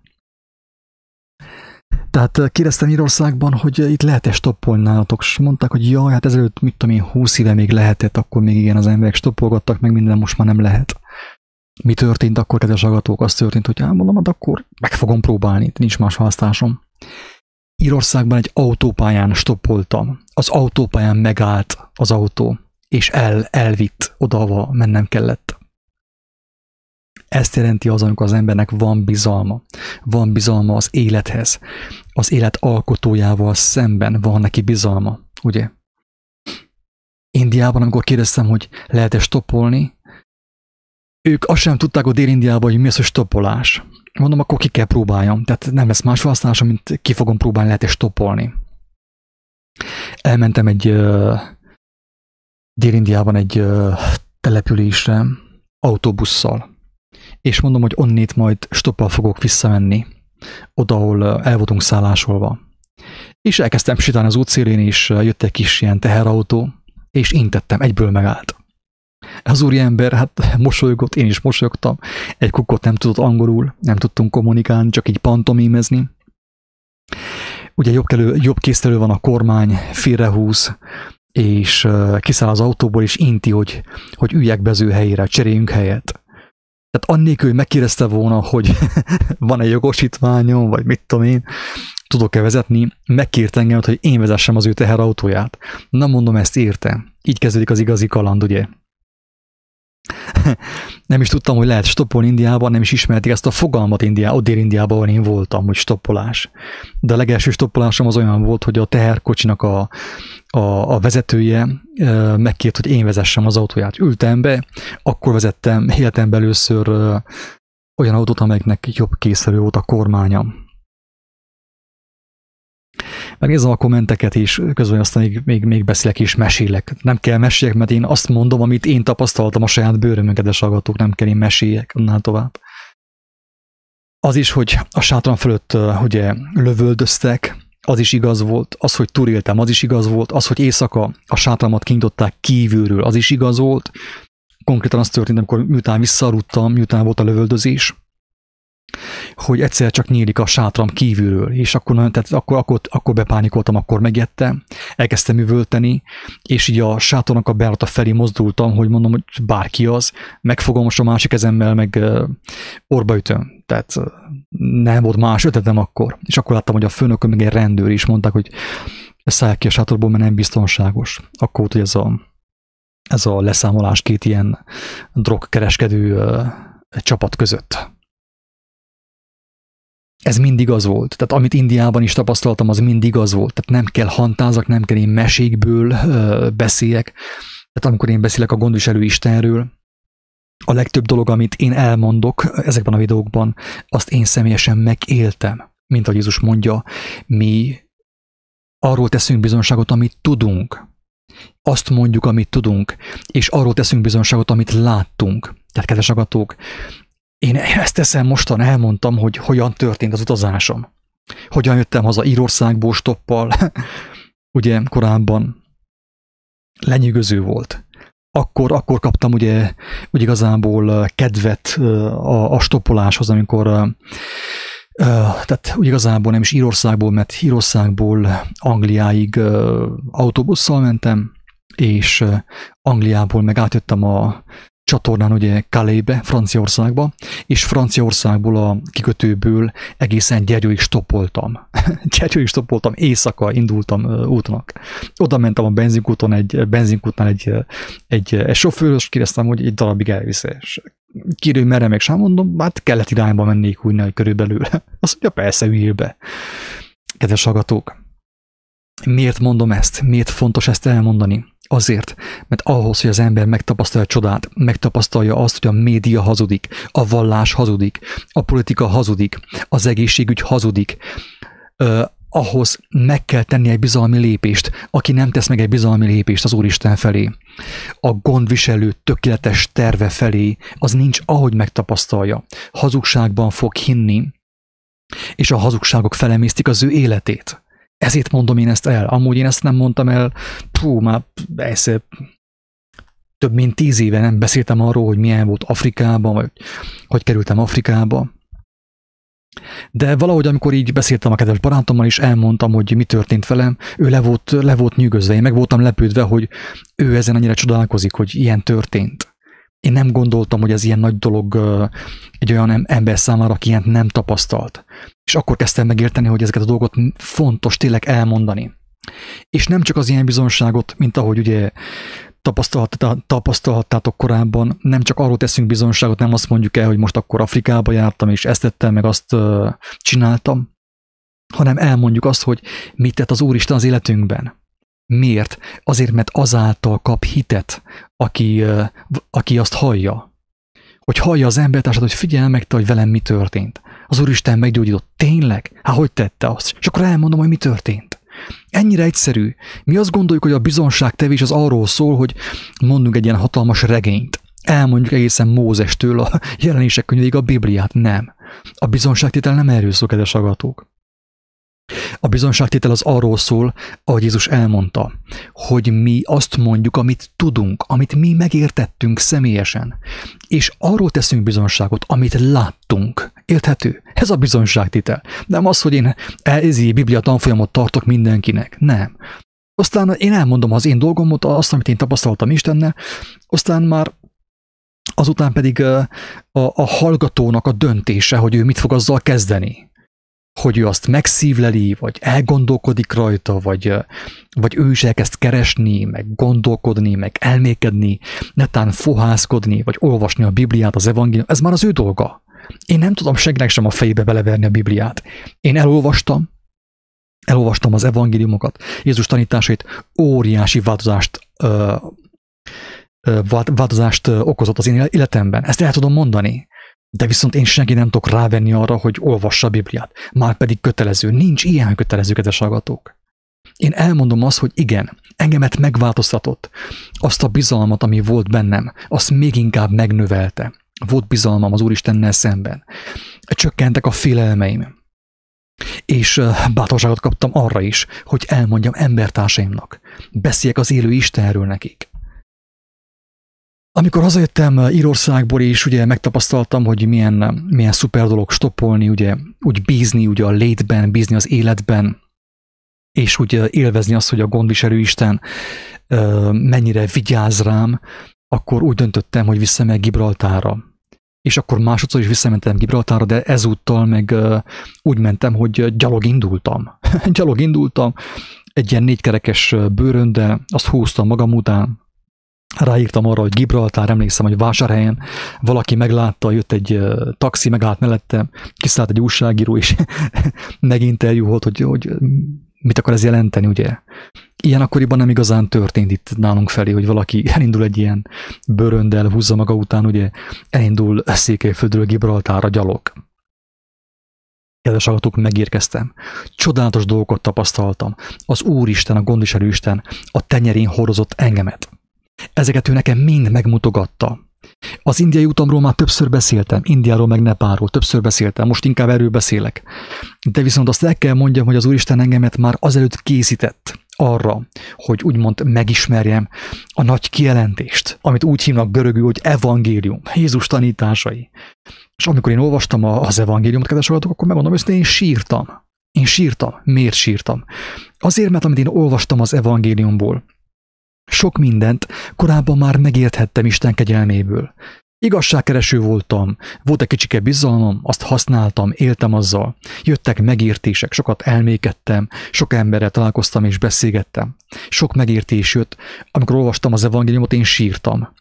Mert akkor tudtam meg, hogy ki az az Isten, ki volt az a gondviselő, aki nekem a gondomat viselte. Úgy a, a görögországi úton, mint a Gibraltári úton, mint Dublinból hazafele, mint Indiában, mint Nepálban. És kedves agatok, hogy tehát, hogyha jól belegondolunk, akkor, akkor hogy van értelme a hitnek? Úgy, hogy olvasunk, és addig olvasunk, amíg a szemeink kifolynak, vagy pedig úgy van értelme a hitnek, hogy valamit olvastam, valamit megértettem, és azt meg is élem. Gyakorlatba ültetem. Gyakorlatba ültetem, hogy ne vesszen el. Hogy legyen élő az én hitem legyen valóságos. Hogyha valaki rám néz, akkor azt mondja, te, az ember nem csak dumál, ő ezt meg is csinálta. Így van-e? Hatalmas dolgok történtek. Hatalmas dolgok.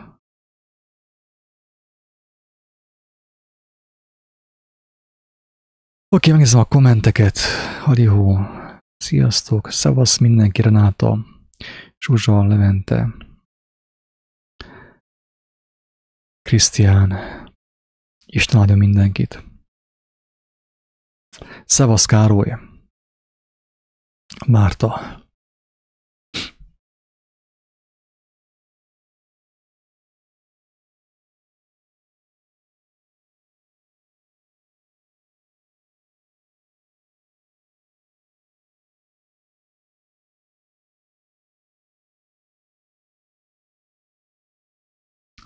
Épp ez a lényeg, kedves Zsuzsa, hogy nem tiltottam le senkit a Facebookon, hanem amikor megszüntetem a Facebookot, az úgy tűnik embereknek, mint hogyha én letiltottam volna embereket. Tehát holott csak az arról van szó, hogy a Facebookot megszüntettem, tehát felfüggesztettem, és most beléptem, mert 30 napos haladékot ad a Facebook, hogy, hogy véglegesen törölje a, az oldalat. Érthető? Tehát 30 napon belül én bármikor beléphetek, és újra aktiváltam a Facebookot, mint ahogy mostan tettem. Tehát senkit nem tiltottam le, legalábbis nem úgy, hogy volt egy néhány ilyen, mondjam azt, ilyen ember, aki visszaélt a, a kedvességemmel, a bizalmammal, és ottan átkozott meg, szidott meg mindent, akkor nyilván letiltottam, hogyha segítettem neki abban, hogy nézzen valami mást, ami, amit, amit, amit, ami, ami, ami őt érdekli, ugye? Tehát, de viszont így tömegesen nem tiltottam le embereket, úgyhogy röviden ennyit. Anna, valóban szép helyeken jártam, és tényleg el tudom mondani azt, hogy az Úristen nekem megadta ezt a lehetőséget. Nem mindenkinek adja meg, nekem megadta, én erről, el, erről tudok beszélni, elmondom, mit tapasztaltam, de viszont szeretném hangsúlyozni azt, hogy amikor véget ért a, az indiai zarándoklatom, akkor ugye 9 hónap után én már úgy voltam, hogy teljesen beteltem a látványjal, már nem kívánkoztam sehol. Már, már nem akartam egy tenger sem látni, tehát már annyira beteltem a látványjal, hogy úgy éreztem, hogy nem a látványban van az igazság. Tehát teljesen megtelt az elmém, a szívem a látványjal. Már fényképezni sem akartam semmit. A Taj Mahalra nem voltam kíváncsi, az aranytemplomra nem voltam kíváncsi, jóformán semmire nem voltam kíváncsi. Akkor kezdtem megérteni, hogy a, az életnek az értelme, az igazság nem a látványban van. Az Úristen nekem megengedte, hogy lássak bizonyos dolgokat. Sok emberrel találkoztam. Mint ahogy itt valaki írja, találkoztam ugye nyilván ugye gurukkal is, meg ilyen mesterekkel, meg mindenkivel beszélgettem, de számomra senki nem, nem adott kielégítő választ az én kérdéseimre, amelyek az életről szóltak, arról, hogy merről jöttünk, merre tartunk és miért. Tehát sem Indiában, sem Afrikában, sem a világ sem, egyetlen pontján sem kaptam én kielégítő választ a kérdéseimre, csak miután hazajöttem, és úgy adta az Úristen, hogy egy ember által, hogy, hogy olvassam az evangéliumot. Elkezdtem olvasni az evangéliumot, és sírtam. És akkor kezdtem meglátni a válaszokat. Én nem tudtam azt, hogy, hogy szinte fölöslegesen járkálok ugye a világban. Tehát pontosan, mint Salamonnal, hogy történt, Isten neki megengedte azt a gazdagságot, megengedte, hogy több felesége legyen, megengedett neki nagyon sok mindent, de végül Salamon ugye őszintén bizonságot tett arról, hogy emberek, semminek nem volt értelme, semminek. Az ég adta világon, csupán az Isten ismeretének. Az írás úgy fogalmazza Isten félelmének, ugye? De tudjuk jó, hogy az Isten ismeretet jelöl. Ez a jelentés nem az, hogy félek Istentől, mint ahogy félek egy betörőtől, vagy egy tolvajtól. Tehát nekem is az Úristen megengedte, hogy sok mindent lássak, sok mindent tapasztaljak ebben a világban, hogy később elmondhassam, hogy emberek, semminek nem volt értelme. Csomót fényképeztem, ilyen, ugye ez ilyen szenvedély volt számomra, nem akarok én most elmarasztalan beszélni a fényképezésről, akkor jó volt, akkor helye volt, ugye, a szemeimnek kellett a látvány, jobb volt, mint hogyha bementem volna, mit tudom én, a, a drogkereskedésbe éppenséggel, jobb volt ez a szenvedély, mint valami más, valami rosszabb szenvedély, perverzió éppensége, vagy bármi más.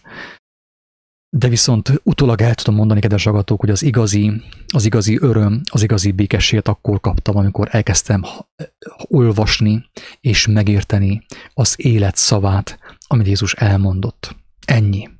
És ehhez nem kell vallás, ehhez nem kell kereszténység, ehhez nem kell hinduizmus, nem kell semmi. Ez a világon. Sokszor bizonságot teszek erről, kedves agatók, hogy egy hatalmas félreértés és hatalmas hazugság van a világban, amikor az emberekkel ejtetik, hogy jaj, hát kell egy gyülekezet, meg kell egy nem tudom milyen felekezet, amihez tartozni kell ahhoz, hogy tartozzál Istenhez, ne. Jézus nem erről beszélt. Ez hazugság. Bizonságot teszek arról, hogy ez hazugság. Az élő Isten él és beszél. Valóban volt feltámadás. Hogyha volt feltámadás, akkor van, aki beszéljen hozzá, van, aki nevemen szólítson engemet. Ehhez nem kell gyülekezet. Persze az Úristen megadja azt a kegyelmet nekünk, hogy hogy legyenek utitársaink ezen az úton, vannak ugye barátaink, úgymond tesók, ugye határon innen is határon túl, akikkel beszélgetünk, vannak közös örömeink, közös kijelentéseink az élő Istentől. Ez az öröm ez nyilván megvan számunkra, de ehhez még mindig nem kell semmilyen hivatalos vallásipari szervezet, sem katolikus, sem kaotikus, semmilyenféle vallási szervezet nem kell, mert a vallási szervezet az már nem Istenhez tartozik, hanem a földi rendszerhez. Ezt sokszor elmondtam, sokszor bizonságot teszek arról, hogy a vallás az nem Isten. Jézusnak a legtöbb valláshoz nincsen köze. Jézusnak az ő, az ő szavának, az ő lelkületének a legtöbb felekezethez nincsen semmi köze. Semmi. Ezt elmondtam már sokszor, és még el fogom mondani, hogy akik meg vannak kötözve a vallásosság által, egy szekta által, bármilyen felekezet által, lelkileg zsarolva vannak, azok ébredjenek fel, vegyék tudomásul azt, hogy valóban volt feltámadás, Jézus él és beszél. És hogyha él és beszél, akkor hozzád is szól. És nem kell folyton egy közvetítő, aki elmondja, hogy hogyan kell te gondolkodjál, hogyan kell érezzél, és így tovább. Ez őrültség, ez hazugság.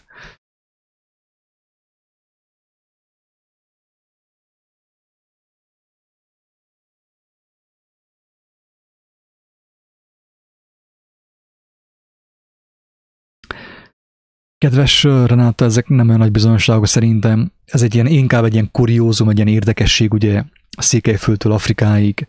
Szerintem az igazi bizonság nem ez, hanem számomra az igazi bizonság mindig az, amikor egy ember, aki vak volt, aki vak volt 20 éven keresztül, 30 éven keresztül, megnyílik a szeme és újra lát. Én amikor találkoztam ilyen emberekkel, akiknek elmondtam az evangéliumot, amit én Istentől megértettem, és azáltal ők hitre jutottak, ugye, és láttam, hogy a szemük megnyílik, és újból látnak, elmúlik a félelmük, elmúlik a bizalmatlanságuk, kezdenek megtelni élettel. Na ez a bizonság, kedves Renáta, nem az, hogy én elmentem Afrikáig és vissza. Ez kukac, ez semmi. Jó formán. A bizonság ez. A bizonság az, hogy valakivel beszélgettem, beszélgetek ugye telefonon, és nem mondok semmi más jóformán, csak az evangéliumot. Azt, amit én Jézusnak a szavából, az ő tanításából megértettem, és amit ő a lélek a szívemre helyez. Azt mondom, és közben az illető személy, miközben beszélgetünk, meggyógyul, fizikailag meggyógyul, és hitre jut. Na ez a bizonyság, kedves Renáta.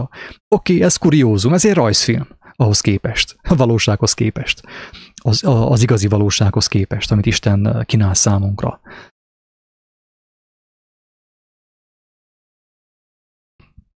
Kedves Melinda, örvendek, hogy, hogy tapasztalod a, a bizonságok fellegeit. Tehát kívánom, hogy fürdőzél a bizonságok fellegeiben, és legyél te is része a bizonságok fellegének, hogy a te bizonságod által is épüljenek az emberek.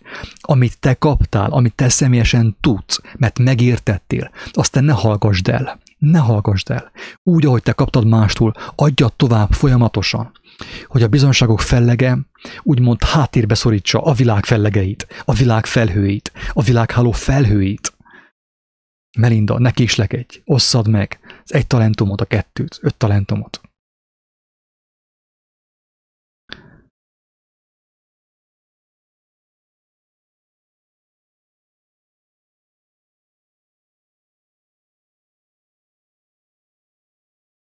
Persze itt van Renáta elmondja azt, hogy Szíriában járt az iráni háború ideje alatt, és én is sok pozitívat tapasztaltam azzal szemben, hogy itthon egészen az ellenkezőit híresztelték az országról. Pontosan, kedves Renáta, és fontos itt elfelejteni a figyelmet arra, hogy, hogy a, a, a, a, a világjárványjal kapcsolatosan is a valóság teljesen más, mint amit mond a média.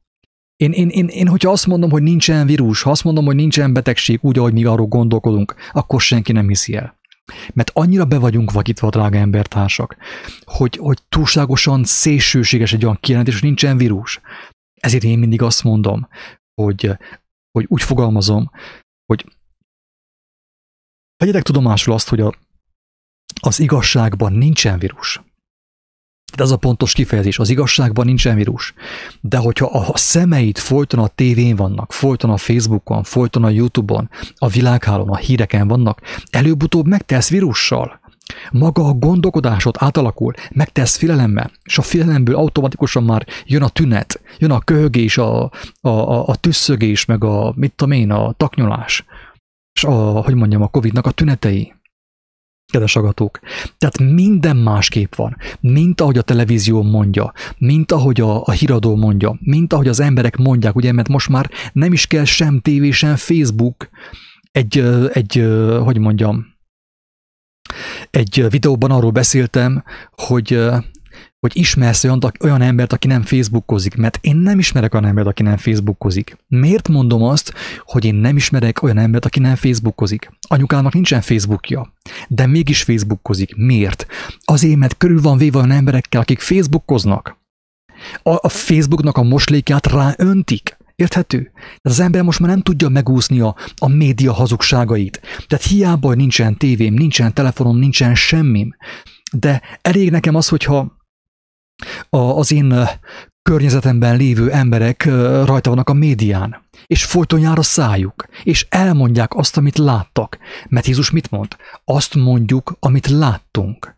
Tehát azt mondjuk, amit tudunk, és amit láttunk, arról teszünk bizonságot. A világi ember ugyanezt mondja, a plegykálkodó ember ugyanazt mondja, amit ő lát, amit ő hall, arról tesz ő bizonságot. Igen, ám csak a probléma az, az, a, az ezzel, a, ezzel a fajta híradóval, hogy megöl, elpusztít, megtölt engemet filelemmel, megbetegít, és megöl, ugye? Kivisz a temetőbe. Tehát ezért, ezért, ezért volt értelme annak, hogy eljutottam Indiába, eljutottam Amerikába, meg különböző helyekre, hogy el tudtam mondani, hogy a valóság nem az, amit a tévé mutat. Kapcsoljatok ki a tévét, a Facebookot, a Youtube-ot, meneküljetek. Látjátok, hogy én, én Istenről beszélek, és elmondom azt, hogy az Úristen engemet felemelt, megérintett, tanított, elhívott bőtől, bőtölni. Három hétig nem ettem semmit és, és mégis azt kell mondjam, hogy óriási kísértés számomra a Facebook. Amikor bemegyek a Facebookra, érzem, hogy a Facebooknak az örvény engemet húz lefelé, egyenesen a pokolba. Én azt nem tudom, hogy, hogy mekkora, hogyha nekem, aki, aki láttam az igazságot, hallottam, elolvastam, kaptam óriási bizonságot az élő Istentől, hogyha számomra ilyen nagy kísértés a Facebook, a világháló, egy olyan embernek, aki nem is hallott az igazságról, aki teljesen védtelen, és teljesen jó hiszeműen megy a hírek után, egy olyan embernek mennyi az esélye, hogy megmeneküljön? Gondolkodj el ezen, megkérek szépen egy olyan embernek, aki, aki tényleg teljesen jó hiszemben ottan Facebookozik, és ottan görget lefelé, és mindent elhisz jóformán, ugye, amit, amit ő hall, a, a, amit lát a Facebookon, a különböző hírportálokból, és a Covidról, és mindenről, és a maszkos világról, és a, az összeesküvés elméletekről, meg mindenről. Azt az embert kivédi meg, és hogyan védi meg?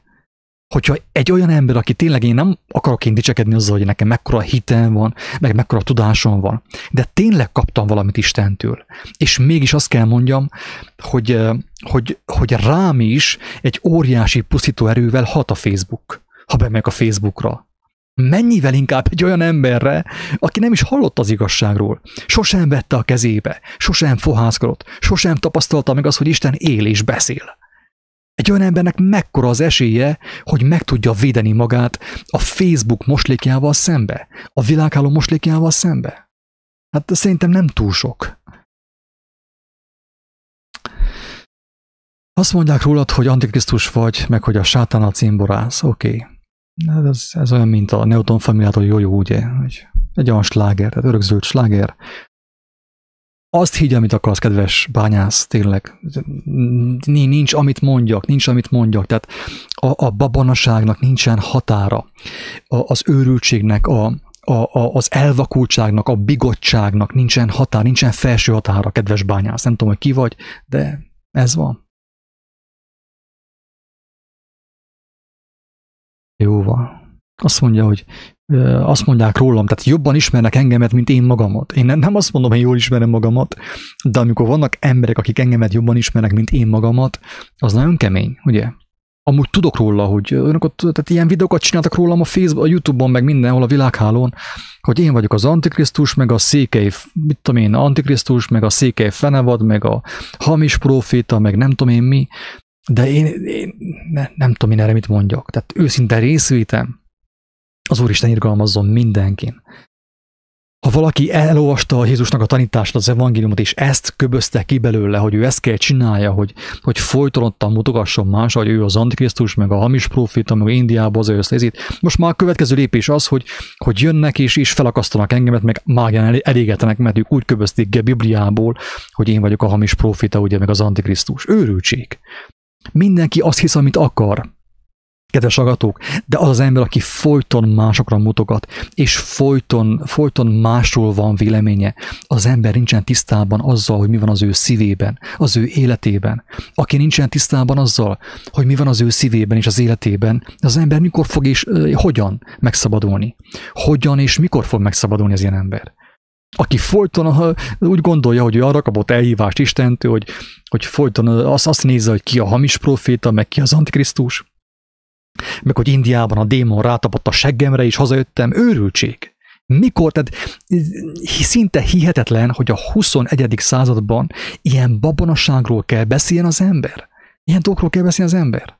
Oké, okay, tehát mindenki azt hisz, amit akar, de mindenki annak aratja a gyümölcsét, amit hisz. Érthető?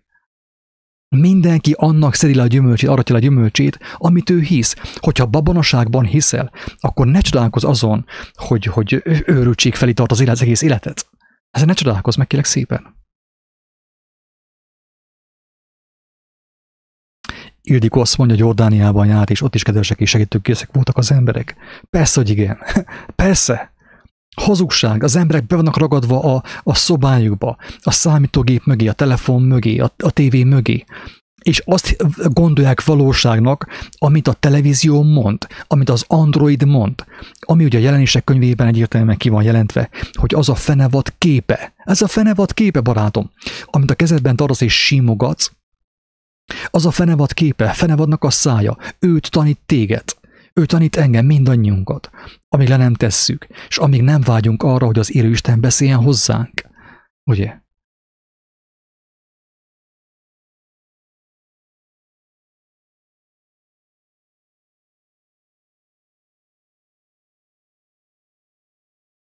Sárdi Géza, ha de kontrázni, oké, hát nincsen más dolog, akkor kontrázgassál, nem tudok más mondani tényleg. Nekem például nincs időm folyton kontrázgatni, nekem arra sincs időm, hogy én, én YouTube videókat nézzek, vagy mit tudom, a Facebookot, mit tudom én megnyissam, ugye. Én az, sokszor azon csodálkozom, hogy az embernek hogy van ideje folyton véleményt, tehát embereket figyelni és véleményt alkotni. Ha ilyen sokáig figyeljük az embertársainkat, az elbukott, gyarló embertársainkat, mint én is amilyen vagyok, mikor fogunk Istenre figyelni? Mikor fogjuk az ő hangját hallani? Mikor fogjuk, mikor fogjuk látni azt, hogy, hogy, hogy mi az élet útja? Oké, tehát most én nem azért csinálom a videókat, hogy most akkor ilyen teológiai vitát folytassak. Én elmondom, amit én tudok, amit én megértettem a Jóisten kegyelméből, és arról teszek bizonyságot, amit én láttam. Az, hogy valaki ezt elfogadja, vagy nem elfogadja el, az már az ő dolga, az már nem az én dolgom. Én elmondtam, amit tudok. Azt mondja, bomburu bombu, vagy hogy van, bomburumbu. Azt mondja, hogy honnét tudjuk, hogy te mondod a tutit. Hát onnét tudod, hogy én, én mondom a tutit, hogy én nem mondom a tutit. Érthető?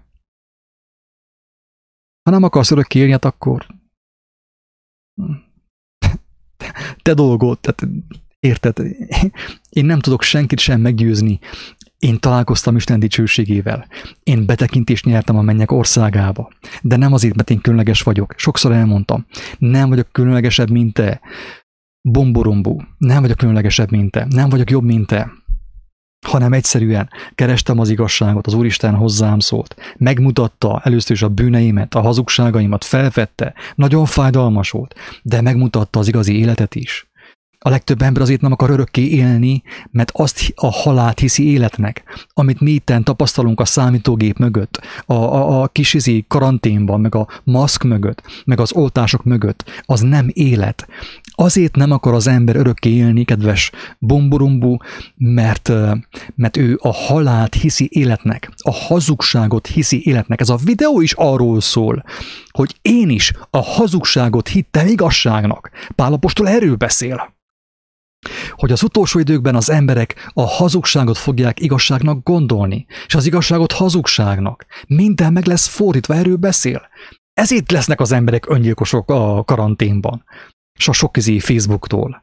Mert elmegy az életkedvük, de nem is találkozom, hogy elmegy. A Facebook az arra van, hogy elmenjen az embernek az életkedve, kedves hallgatók. A sok képmutatás miatt. Elmegy az életkedvünk.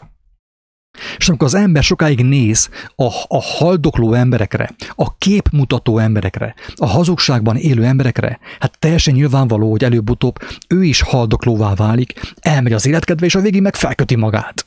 Ez van, kedves bomborumbó.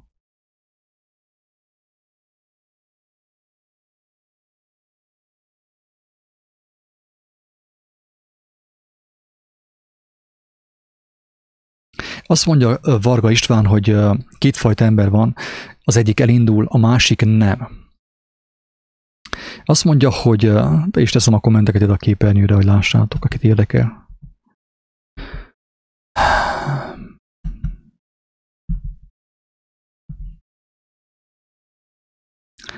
Tehát kétfajta ember van, az egyik elindul, és a másik nem. Aki elindul, az nyitottá válik. A másik bezárul önmagába. De még, még az sem van a baj, István, hogyha önmagába zárul be.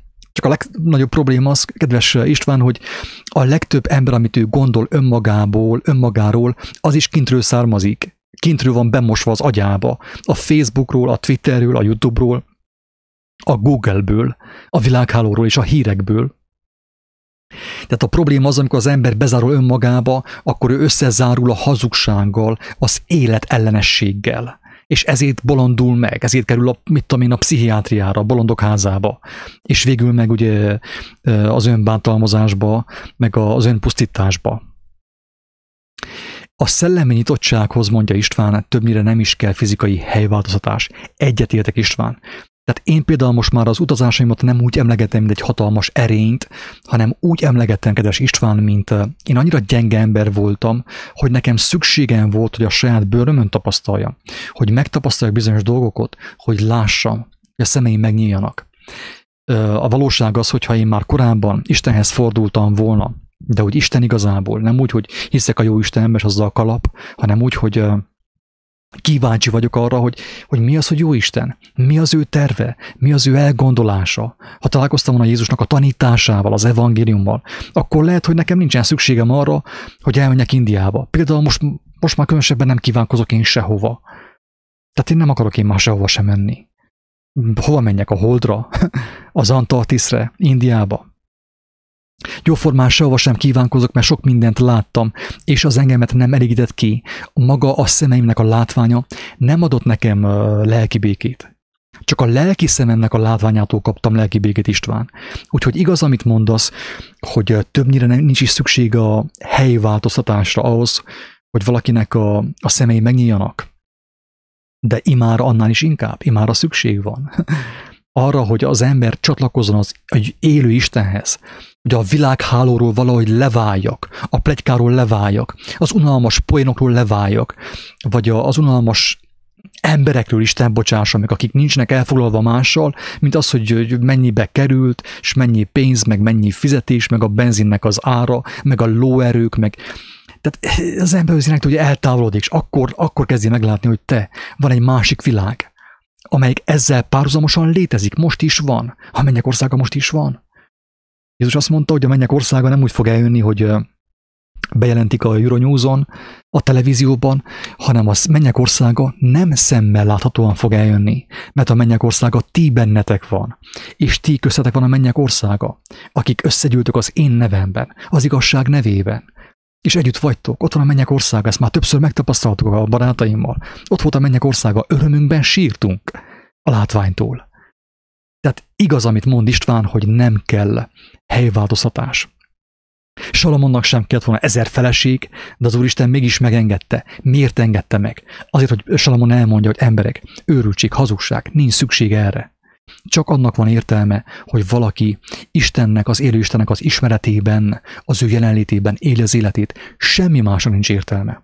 Ezért van az, hogy bizonyos emberek a börtönben sokkal boldogabbak, mint mások a kina, mit tudom én, a covidos világban, a gazdagságban, a milliókban, ugye, nagy kényelemben. Másik a börtönben békességben van. A másik tele van pénzzel, hatalmas bankszámlája van, meg minden, hatalmas lakása van, meg autói, és nincsen békessége. Nyakunkon az oltás. Hát hallod, de Garfield, én azt mondom, hogy fogalmazzál egyes szám első szemében. Nincs anyakunkon az oltás. A te nyakadon van az oltás. Ne haragudjál, hogy ilyen, ilyen durván, szigorúan szólok hozzád, de hát, ha ez segít neked szembesülni azzal, hogy az, amit tapasztalsz, az a nyomorult valóság, az a te valóságod, a te döntésed. Te amellett döntöttél, Garfield. Te abban hiszel, amit, amit a hírekben látsz. A Biblia hülyeség, látod, le is írod, hogy a Biblia hülyeség, és akkor itt nyavajogsz, hogy nyakunkon az oltás. Hát, hogyha a Biblia hülyeség, akkor ez van. Döntöttél, barátom. Azt mondta Jézus, hogy legyen neked a te hited szerint. Tehát nem igaz, hogy nyakunkon az oltás, kedves Gárfin, és elmondom neked most őszintén, hogy az én arcomon, és most megint nem akarok hivalkodni, nem akarok én uh, nagy képüsködni, vagy, uh, vagy uh, kevékedni, de az én arcomon soha nem volt uh, maszk. Tehát most hiába mondja valaki, hogy kötelező a maszk mindenkinek, vagy mit tudom, hogy az arcunkon a, a maszk. Nem igaz. Az arcodon van a maszk. Az én arcomon sosem volt maszk. És ha az Úristen megsegít, nem is fogok tenni. Volt olyan rendőr megállított, és elmondtam neki szépen, kedvesen és szeretetesen, hogy miért nincsen maszk az én arcomon. Elmondtam. És a rendőr megértette valamennyire. Tehát ennyi, hogyha az ember ugye a médiából táplálkozik, ugye a világmédiából, a hírekből, akkor, akkor mész az árral. Nyakunkon az oltás, meg a mit tudom én, a, a púp, az is a nyakunkon van. De ez attól függ, ez mind attól függ, kedves Garfield, hogy az ember hogyan dönt, hogyan gondolkodik, hogy az ő elméje, az ő szíve az igaz forrásból táplálkozik, vagy a hazug forrásból. Hogyha hazug forrásból táplálkozik, akkor nem csoda, hogy én, én nyavajok és félek, hogy nyakamon az oltás. Persze, Tehát ezt akarják, hogy higgyem azt, hogy a nyakamon az oltás. Nincsen semmi oltás. Sem a nyakamon, sem a se, sehol. Nincsen semmi oltás. Ez a te valóságot, ami mellett te már döntöttél sokszor. És azáltal, hogy ezt hallott, kedves Gárfil, esélyt kaptál te arra, hogy mostantól másképp döntsél. Tehát te amíg azt mondod, hogy a Biblia hülyeség, meg Isten nincsen, hát akkor most mit tudjak én csinálni veled? Én elmondom, hogy van, én megtapasztaltam. Mindenki, akiben van egy picike alázat, és tud őszintén fohászkodni, mindenki megtapasztalja Istent. És akkor már nem azt mondja, hogy nyakunkon az oltás, hanem azt mondja, hogy nyakatokon van az oltás mert úgy döntöttetek. A hazugság mellett döntöttetek, a médiából táplálkoztok, a Facebookról táplálkoztok, a YouTube-ról táplálkoztok. És a YouTube, meg a Facebook, meg a világháló azt akarja, hogy az emberek azt higgyék, hogy nyakukon van az oltás. Nincs a nyakadon semmi. Csak a fejet. És használd azt. Isten az adta, hogy használjuk a fejünket, és ne más gondolkozzon helyettünk. Ne az egészségügyi világszervezet gondolkozzon helyettünk.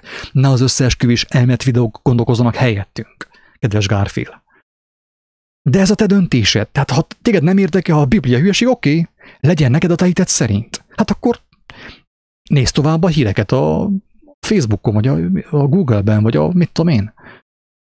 Érted, hogy tehát azt próbál neked elmondani, picit most ugye talán túl indulatosan, vagy szigorúan, hogy a te kezedben van a döntés, Gárfél.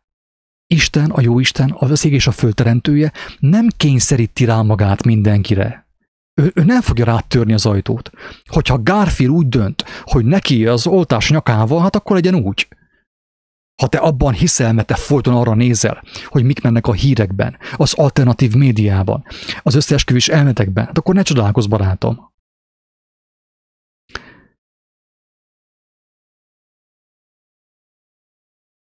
Azt mondta, azt mondja Zoltán, hogy én is sírtam, de ezt sokan nem értik. Pontosan, pontosan, addig, amíg az ember nem találkozik a amíg az ember nem találkozik a, a valósággal, és avval a valósággal is, ami az ő szívében van, addig, addig, addig, addig nem érti, hogy, hogy mitől tud egy férfi ember sírni. Hát, ugye elég kemény csávó voltam azért, hogyha bonyoló volt, szóval mindig maradtam arról azért, egyezzünk meg abban. De viszont akkor hogy van az, hogy egy kemény ember sír? Mitől sír egy kemény ember, aki olyan kigyúrta magát meg minden? Mitől sír? Azért, mert találkozik a valóság, ami az ő szívében van. Amiről ő folyton elterelt a figyelmét, a különböző kütyükkel, a médiával, a YouTube-bal, a, a világhálónak a, a híreivel. Mindenki sír, kedves Zoltán, aki találkozik a valósággal, saját magáról, a világról, mindenki sír, nem, tud, nem tudsz nem sírni. Én is sírtam, amikor találkoztam, hogy ki vagyok én valójában, mert addig én is azt hittem magamról, amit akartam. Én ügyes vagyok, én, én mindent jól tudok, mindent jól látok, és így tovább. De közben be voltam csapva. Közben be voltam, ez a videó is arról szól, be voltam csapva. Mielőtt elindultam Afrika felé, én azt hittem, hogy ott tele van ott az egész muzulmán világ terroristákkal. És megtapasztaltam, ezek az emberek, fú, azok jobban tudnak szeretni, mint mi sőt, sokkal kedvesebbek, sokkal szolgálatkészebbek, mint mi. De ahhoz, hogy kinyíljon a szemem, először kellett egy lépést megtegyek, ugye? Amíg egy lépést nem tettem meg, azt hittem, amit mindenki más, amit mondott a tévé, amit mondott a világmédia, kedves, és amit mondott a vallás persze. Őrültség, őrültség.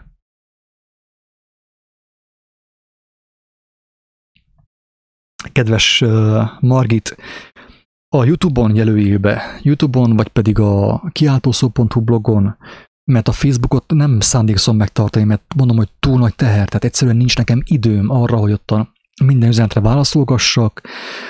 Sokan azt gondolják, hogy én vagyok a megváltó, tőlem, hogy mi az én véleményem. Kit érdekel az én véleményem? Én, én nem azért jövök fel a, sem a Facebookra, sem a YouTube-ra, hogy véleményezem a világot. Nem ez az én dolgom, kedves agatók. Ez félreértés. Én arra kaptam elhívást, hogy bizonságot tegyek az élő Istenről. Amit én tőle láttam, amit én tőle hallottam, amit én megértettem, azt én mondjam el, hogy hát azáltal valaki hitre jut. Tehát nem az az én dolgom, hogy én itten teológiai vitát folytassak, meg hogy a videóm csak arra, arra vannak, hogy aki azt hallja, hát ha hitre jut valahogy. Elgondolkodik, hogy te. Én ilyet nem is hallottam mostanig. És hogy lehet, hogy van benne igazság, amit ez, a, ez az emberke mond. Próbáljam ki én is. Mielőtt meghalnék, hogy mielőtt elveszteném a, az esélyt az életre. Próbáljam ki én is. Ha tényleg van Isten, akkor imádkozzak. Vajon én megismerhetem-e? Vajon hozzám szól-e? Vajon nekem segít-e? Vajon én készen állok-e arra, hogy lemondjak a saját akaratomról, lemondjak a saját nagyfejűségemről, a saját filozófiámról, a saját vallásomról, elengedjek mindent, hogy, hogy az igazságot megnyerjem. De legtöbb ember az a probléma, ugye, hogy túl, túl okos, tele van a feje különböző tudományokkal, dokumentumfilmekkel, könyvekkel, és ő már úgy hiszi, hogy ő már mindent tud, és ezért nem tud Istenhez fohászkodni. Ezért mondta Jézus, hogy ha nem lesz valaki gyermekké, ha nem válunk gyermekké, ha nem leszünk olyanok nagy gyermekek, nem fogjuk meglátni Isten országát. Nem fogjuk megismerni az igazságot, kedves hallgatók. Ez a lényegem.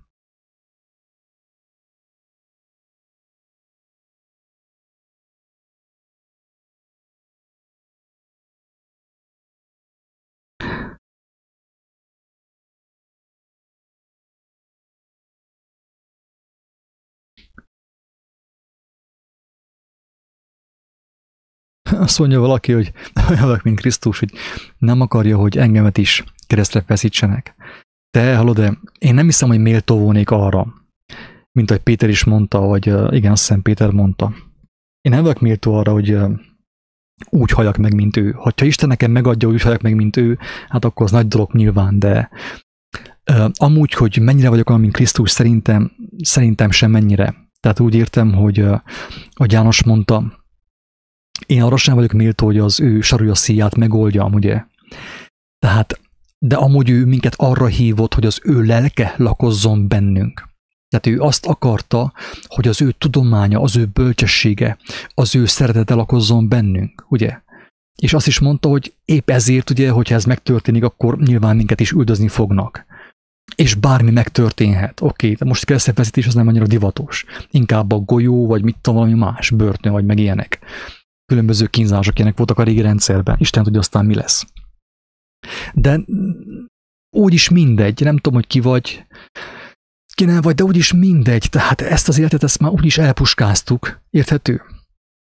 Tehát most akarok én itt élni itt a Földön, hogy, hogy, hogy olyan emberek között legyek, akik félnek egymástól, félnek az árnyékoktól, maszkot hordanak, és bevesznek minden oltást, és teljesen bezombolnak. Most melyik a rosszabb?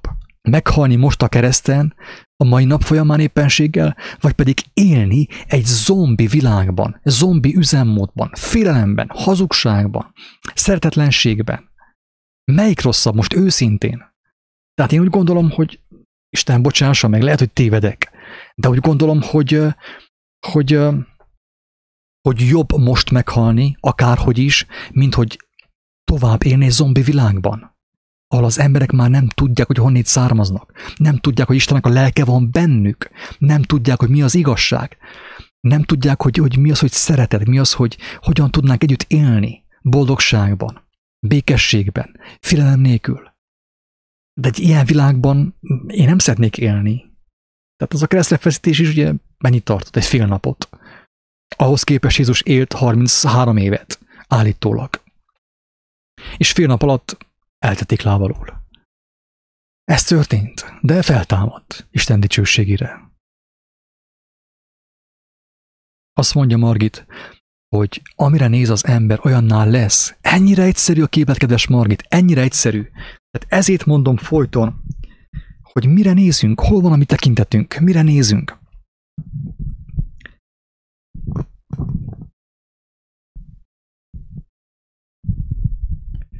Hogyha folyton a médiát fürkészük, rajta van a szemünk a médián, a média közleményein, hát persze, hogy mi is olyanná válunk. Hogyha tele van a média hazugsággal, hát mi is hazuggá válunk.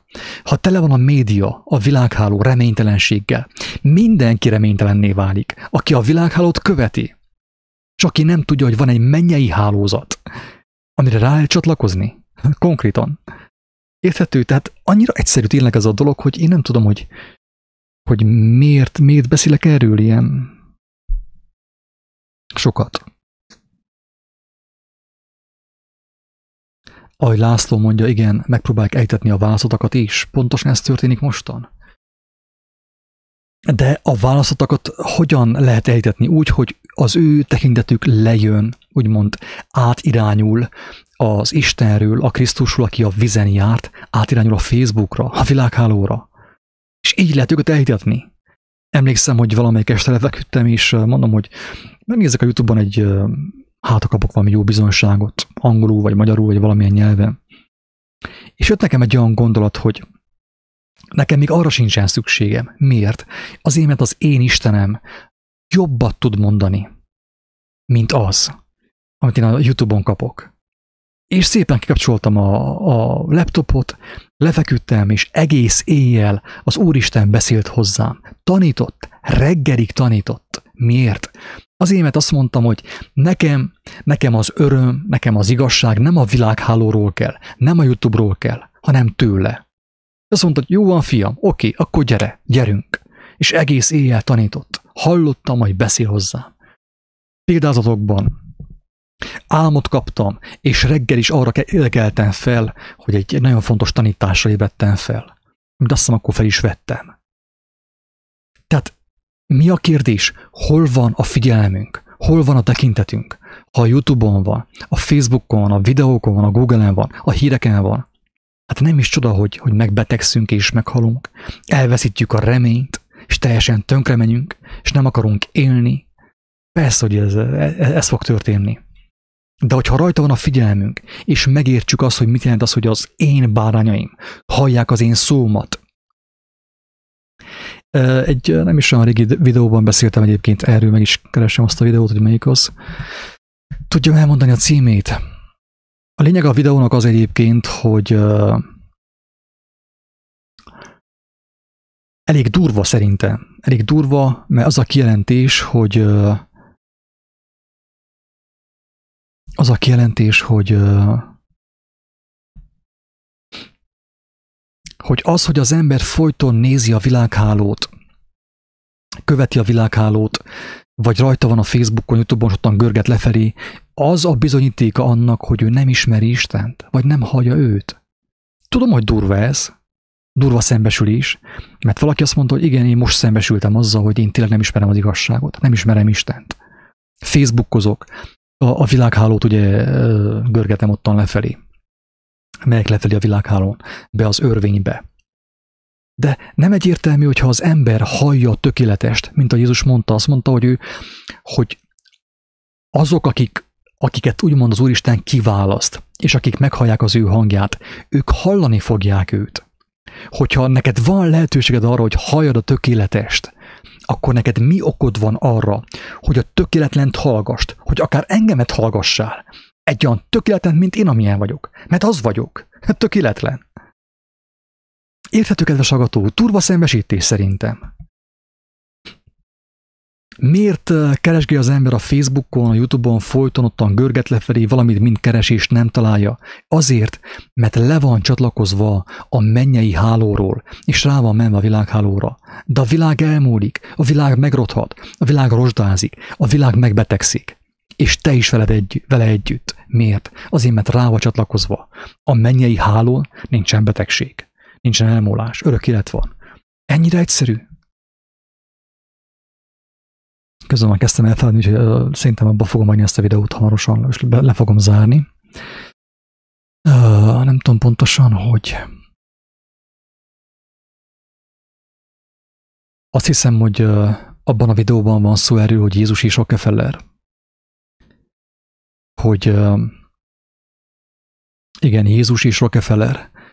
Abban a videóban van szó erről, hogy, hogy az, hogy én a világhálón vagyok, világhálón vagyunk, és ottan keresgélünk, meg görgetünk, meg a Google-től kérdezünk mindent, az a bizonyíték annak, hogy mi vagy nem találkoztunk az élő Istennel, vagy pedig találkoztunk, és mint a kilenc leprás visszamentünk a világba, a világhálóra. Ha már találkoztam Istennel, akkor miért mennék én vissza a világhálóra? Maximum azért, amit most visszajöttem, hogy elmondjam, hogy Isten éle, Jézus valóban meghalt, valóban feltámadt. Hogyha feltámadt, akkor él. Ha él, akkor beszél. Hozzád is szól, de ha téged nem érdekel, akkor nem fog szólni hozzád. Ennyire egyszerű. Tehát maximum ezért jövök be a világhálóra, hogy elmondjam, hogy bizonságot tegyek. Nem azért ott nézegessem ott a képeket, meg a hirdetéseket, meg az autókat, meg mindent, hanem azért, hogy bizonságot tegyek az életről, hogy aki meg van rekedve a világ hálójában, meg van kötözve, hát ha meghallja, és hát ha meg fog szabadulni azáltal. Ezért jövök én vissza a világhálóra, közbe-közbe. Jézus a földre nem azért jött, mert ő földi volt, mert neki szüksége volt a, mit tudom én, a, a, a földi dolgokra, hanem azért jött le a földre, hogy akik a földön megrekedtek, akik a földhöz ragadtak, a földhöz tapadtak, beleragadtak a testbe, őket megszabadítsa. Tehát, hogyha a világhálóra mész, ha találkoztál az élő Istennel, és tényleg találkoztál, akkor mi okod volna, hogy felmenjél a világhálóra azon kívül, hogy elmond azt, amit te személyesen megértettél, amit te személyesen láttál Isten országából, hogy azáltal mások is megmeneküljenek, mert a hit hallásból terjed, ahogy mondja Pálapostól. És a hallás viszont ugye Isten által van. Krisztus által van.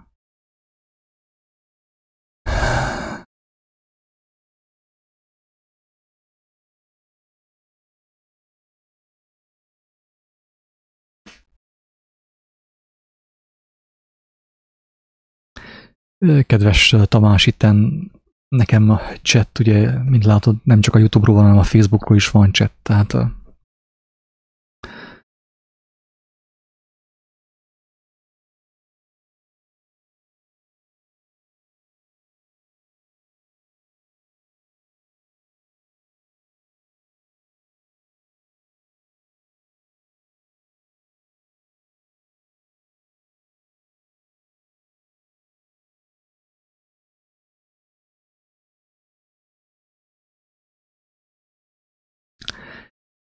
Garfield van egy jó kérésed, és nek örvendek teljes szívemből. Azt kérdezi ez a Garfield, hogy elvileg, ha a természetre, természetre mikro és makro világára odafigyelünk, megláthatjuk az igazságokat, kérdés.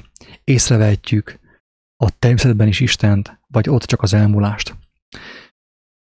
A teremtésben is benne van. Istennek a törvénye a teremtésben is benne van. Sőt, a mai videóban, egyik videóban éppen erről volt szó, az a videó címe, hogy testi vágy. Na abban a videóban is szó van erről, amit Pálapostól is elmond, hogy igen, a teremtésből is meg lehet látni az élet törvényét, hogyha az ember odafigyel arra, hogy Isten igazából.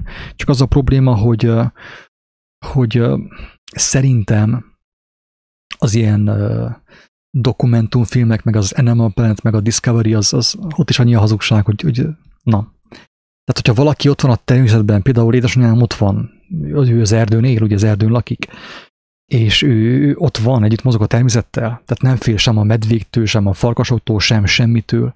A medvével is ugye szóba áll, hogyha látja a medvét. Persze, ott van benne, bele van írva valamilyen szinten, ugye a, az igazság, kedves Garfield. De viszont én azt mondom, hogy ha az ember látná, hogy milyen agymosáson mentő keresztül egész életében, akkor ő nem áltatná magát azzal, hogy akkor kimegy az éve a hegyre, és akkor hirtelen meg fog látni mindent. Ez nem egészen így működik. Mert azt a sok hamis tudást valaminek kell, hogy tehát valamit kell, hogy semlegesítse. A sok hamis információt, amit mi mostanig beittunk és bezabáltunk a világháló és a média vájójából.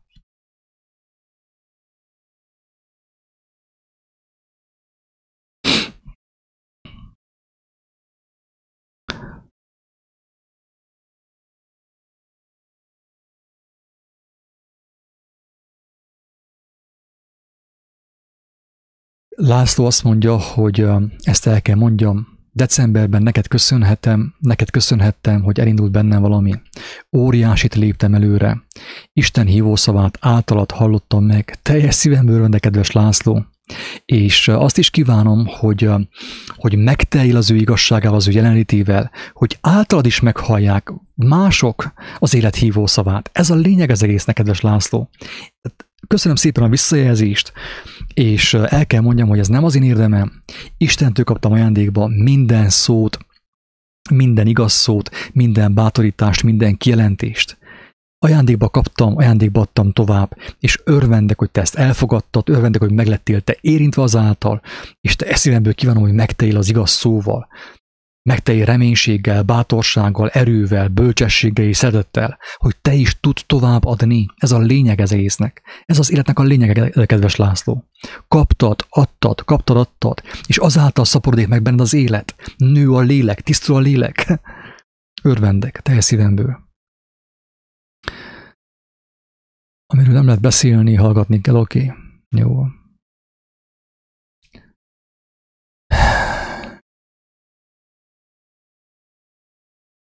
Oké. Okay. Itt keresem.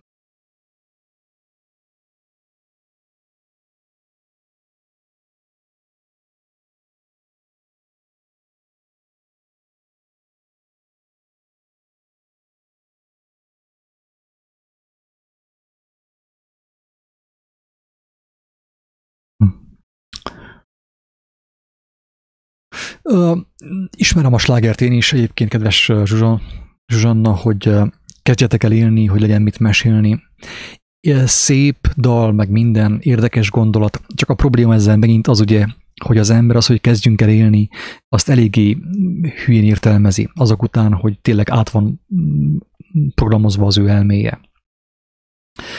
Kezdjünk el élni, az legtöbb esetben sajnos már rosszat jelent. Azt, azt jelenti, amit láttunk az amerikai filmekben. Amúgy igaz, amúgy igaz, igen, érdemes neki kezdeni élni, hogy legyen mit, miről ugye mesélni és beszélni, de viszont sajnos a világ azt az, az életet azt nem úgy értelmezi, mint ahogy, ahogy az Úristen értelmezi. De viszont igaz egyébként. Kezdjünk el úgy élni, hogy Isten elképzelte, és akkor valamiről beszélni, akkor tényleg csodák történnek nap, mint nap. Nap, mint nap csodák történnek, kedves Zsanna. És akkor már van, amiről beszélni, ez teljesen biztos. Van, amiről bizonságot tenni.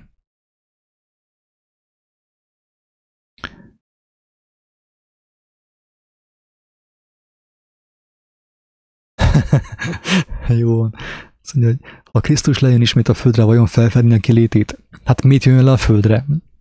Másért, hogyha nem fedi fel a kilétét. Teljesen biztos, azt mindenki tudni fogja. Aki addig nem tudta, akkor tudni fogja. Csak a probléma, vagyis az, ami nem mindegy, hogy az ember melyik oldalon fog állni akkor, amikor, amikor ő lejön, és itt lesz, ugye, vagy visszajön, úgy, ahogy meg van írva.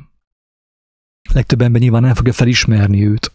Nincs, hogy felismerje őt, ugye, mert, mert az, az embernek az értékrendje általán állítva teljes mértékben. Az embernek a biztonsága most már nem Istentől van, hanem a vakcinától, a maszktól, a patikától, a gyógyszerfüggőségtől, az örömemitől van, a pornótól, a, az önkielégítéstől, az alkoholtól.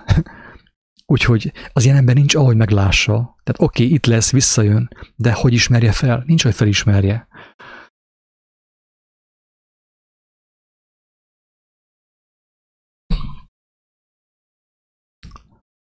Hát nem hiszem, hogy el fog tudni olvasni minden kommentet, már tényleg eléggé megfáradtam, úgyhogy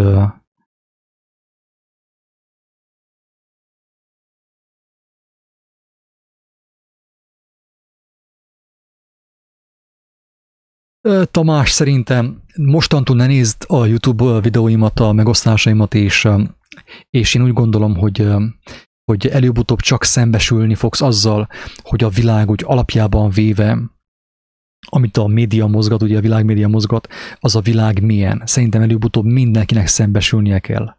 Nem hiába volt, tehát például van egy történet, hogy egy hölgyel beszélgettem, aki 20 éven keresztül buddhista volt, utána meg azért még 10 éven keresztül azt hiszem, hogy a szufizmusban volt, és amikor jött a, ugye az első szembesülés, és nem, a, nem az én videóim miatt gondolta az, hogy milyen rossz az élet, hanem jött a karantén, jött a bezártság, meg minden, és hirtelen rájött arra, hogy te itt valami nem stimmel. Tehát most nem tudom, Tamás, gondolj azt, amit akarsz. Tehát, hogy most a, ha te azt akarod gondolni, hogy az én videóim miatt rossz a világot, akkor gondold azt. De az előbb valaki épp azt mondta, hogy az én videóm által hallotta meg az életnek a hívó szavát, akkor most kinek van igaza, neked vagy neki? Szerintem neked is igazad van, és neki is igaza van.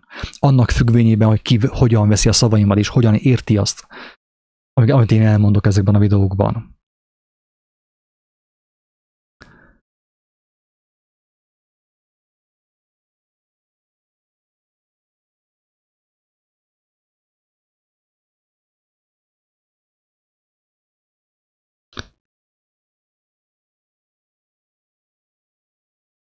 Allah az egyetlen, oké. Okay.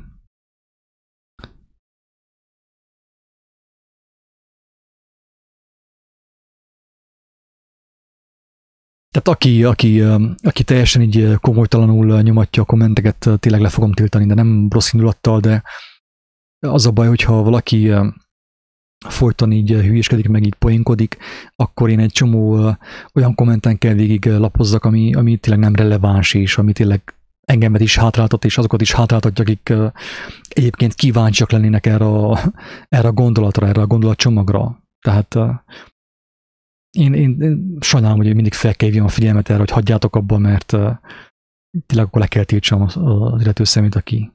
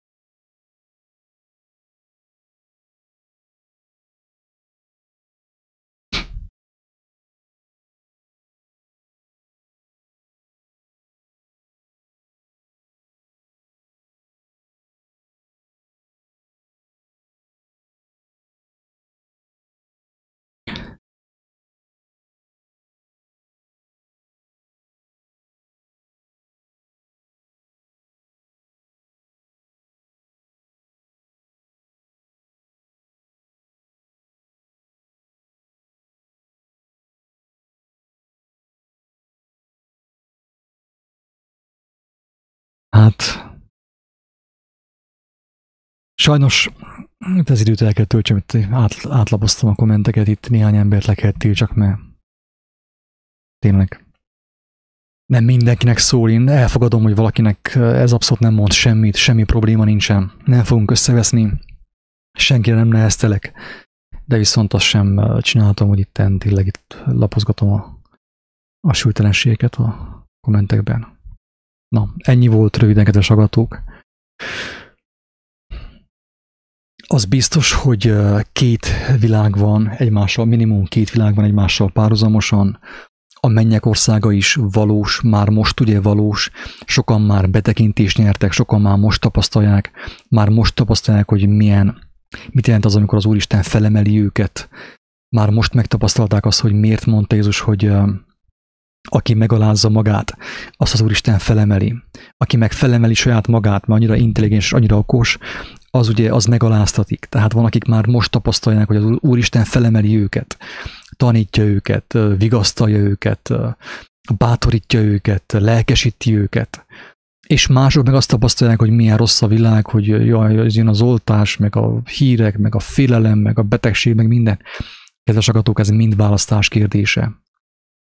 Aki nem tesz meg egy lépést a magasságos Isten irányába, az ég és a föld teremtője felé, az nincs, ahogy megtapasztalja az, hogy ő is megtesz száz lépést felénk. Aki nem kéri az ő segítségét, nyilván ő nem fogja rád törni az ajtót, nincs, ahogy megtapasztalod az ő élő valóságát, és számodra az lesz az igazság, hogy nincs Isten, csak híradó van, csak Covid van, csak maszk van, csak lélegeztetőgép van, meg vakcina van.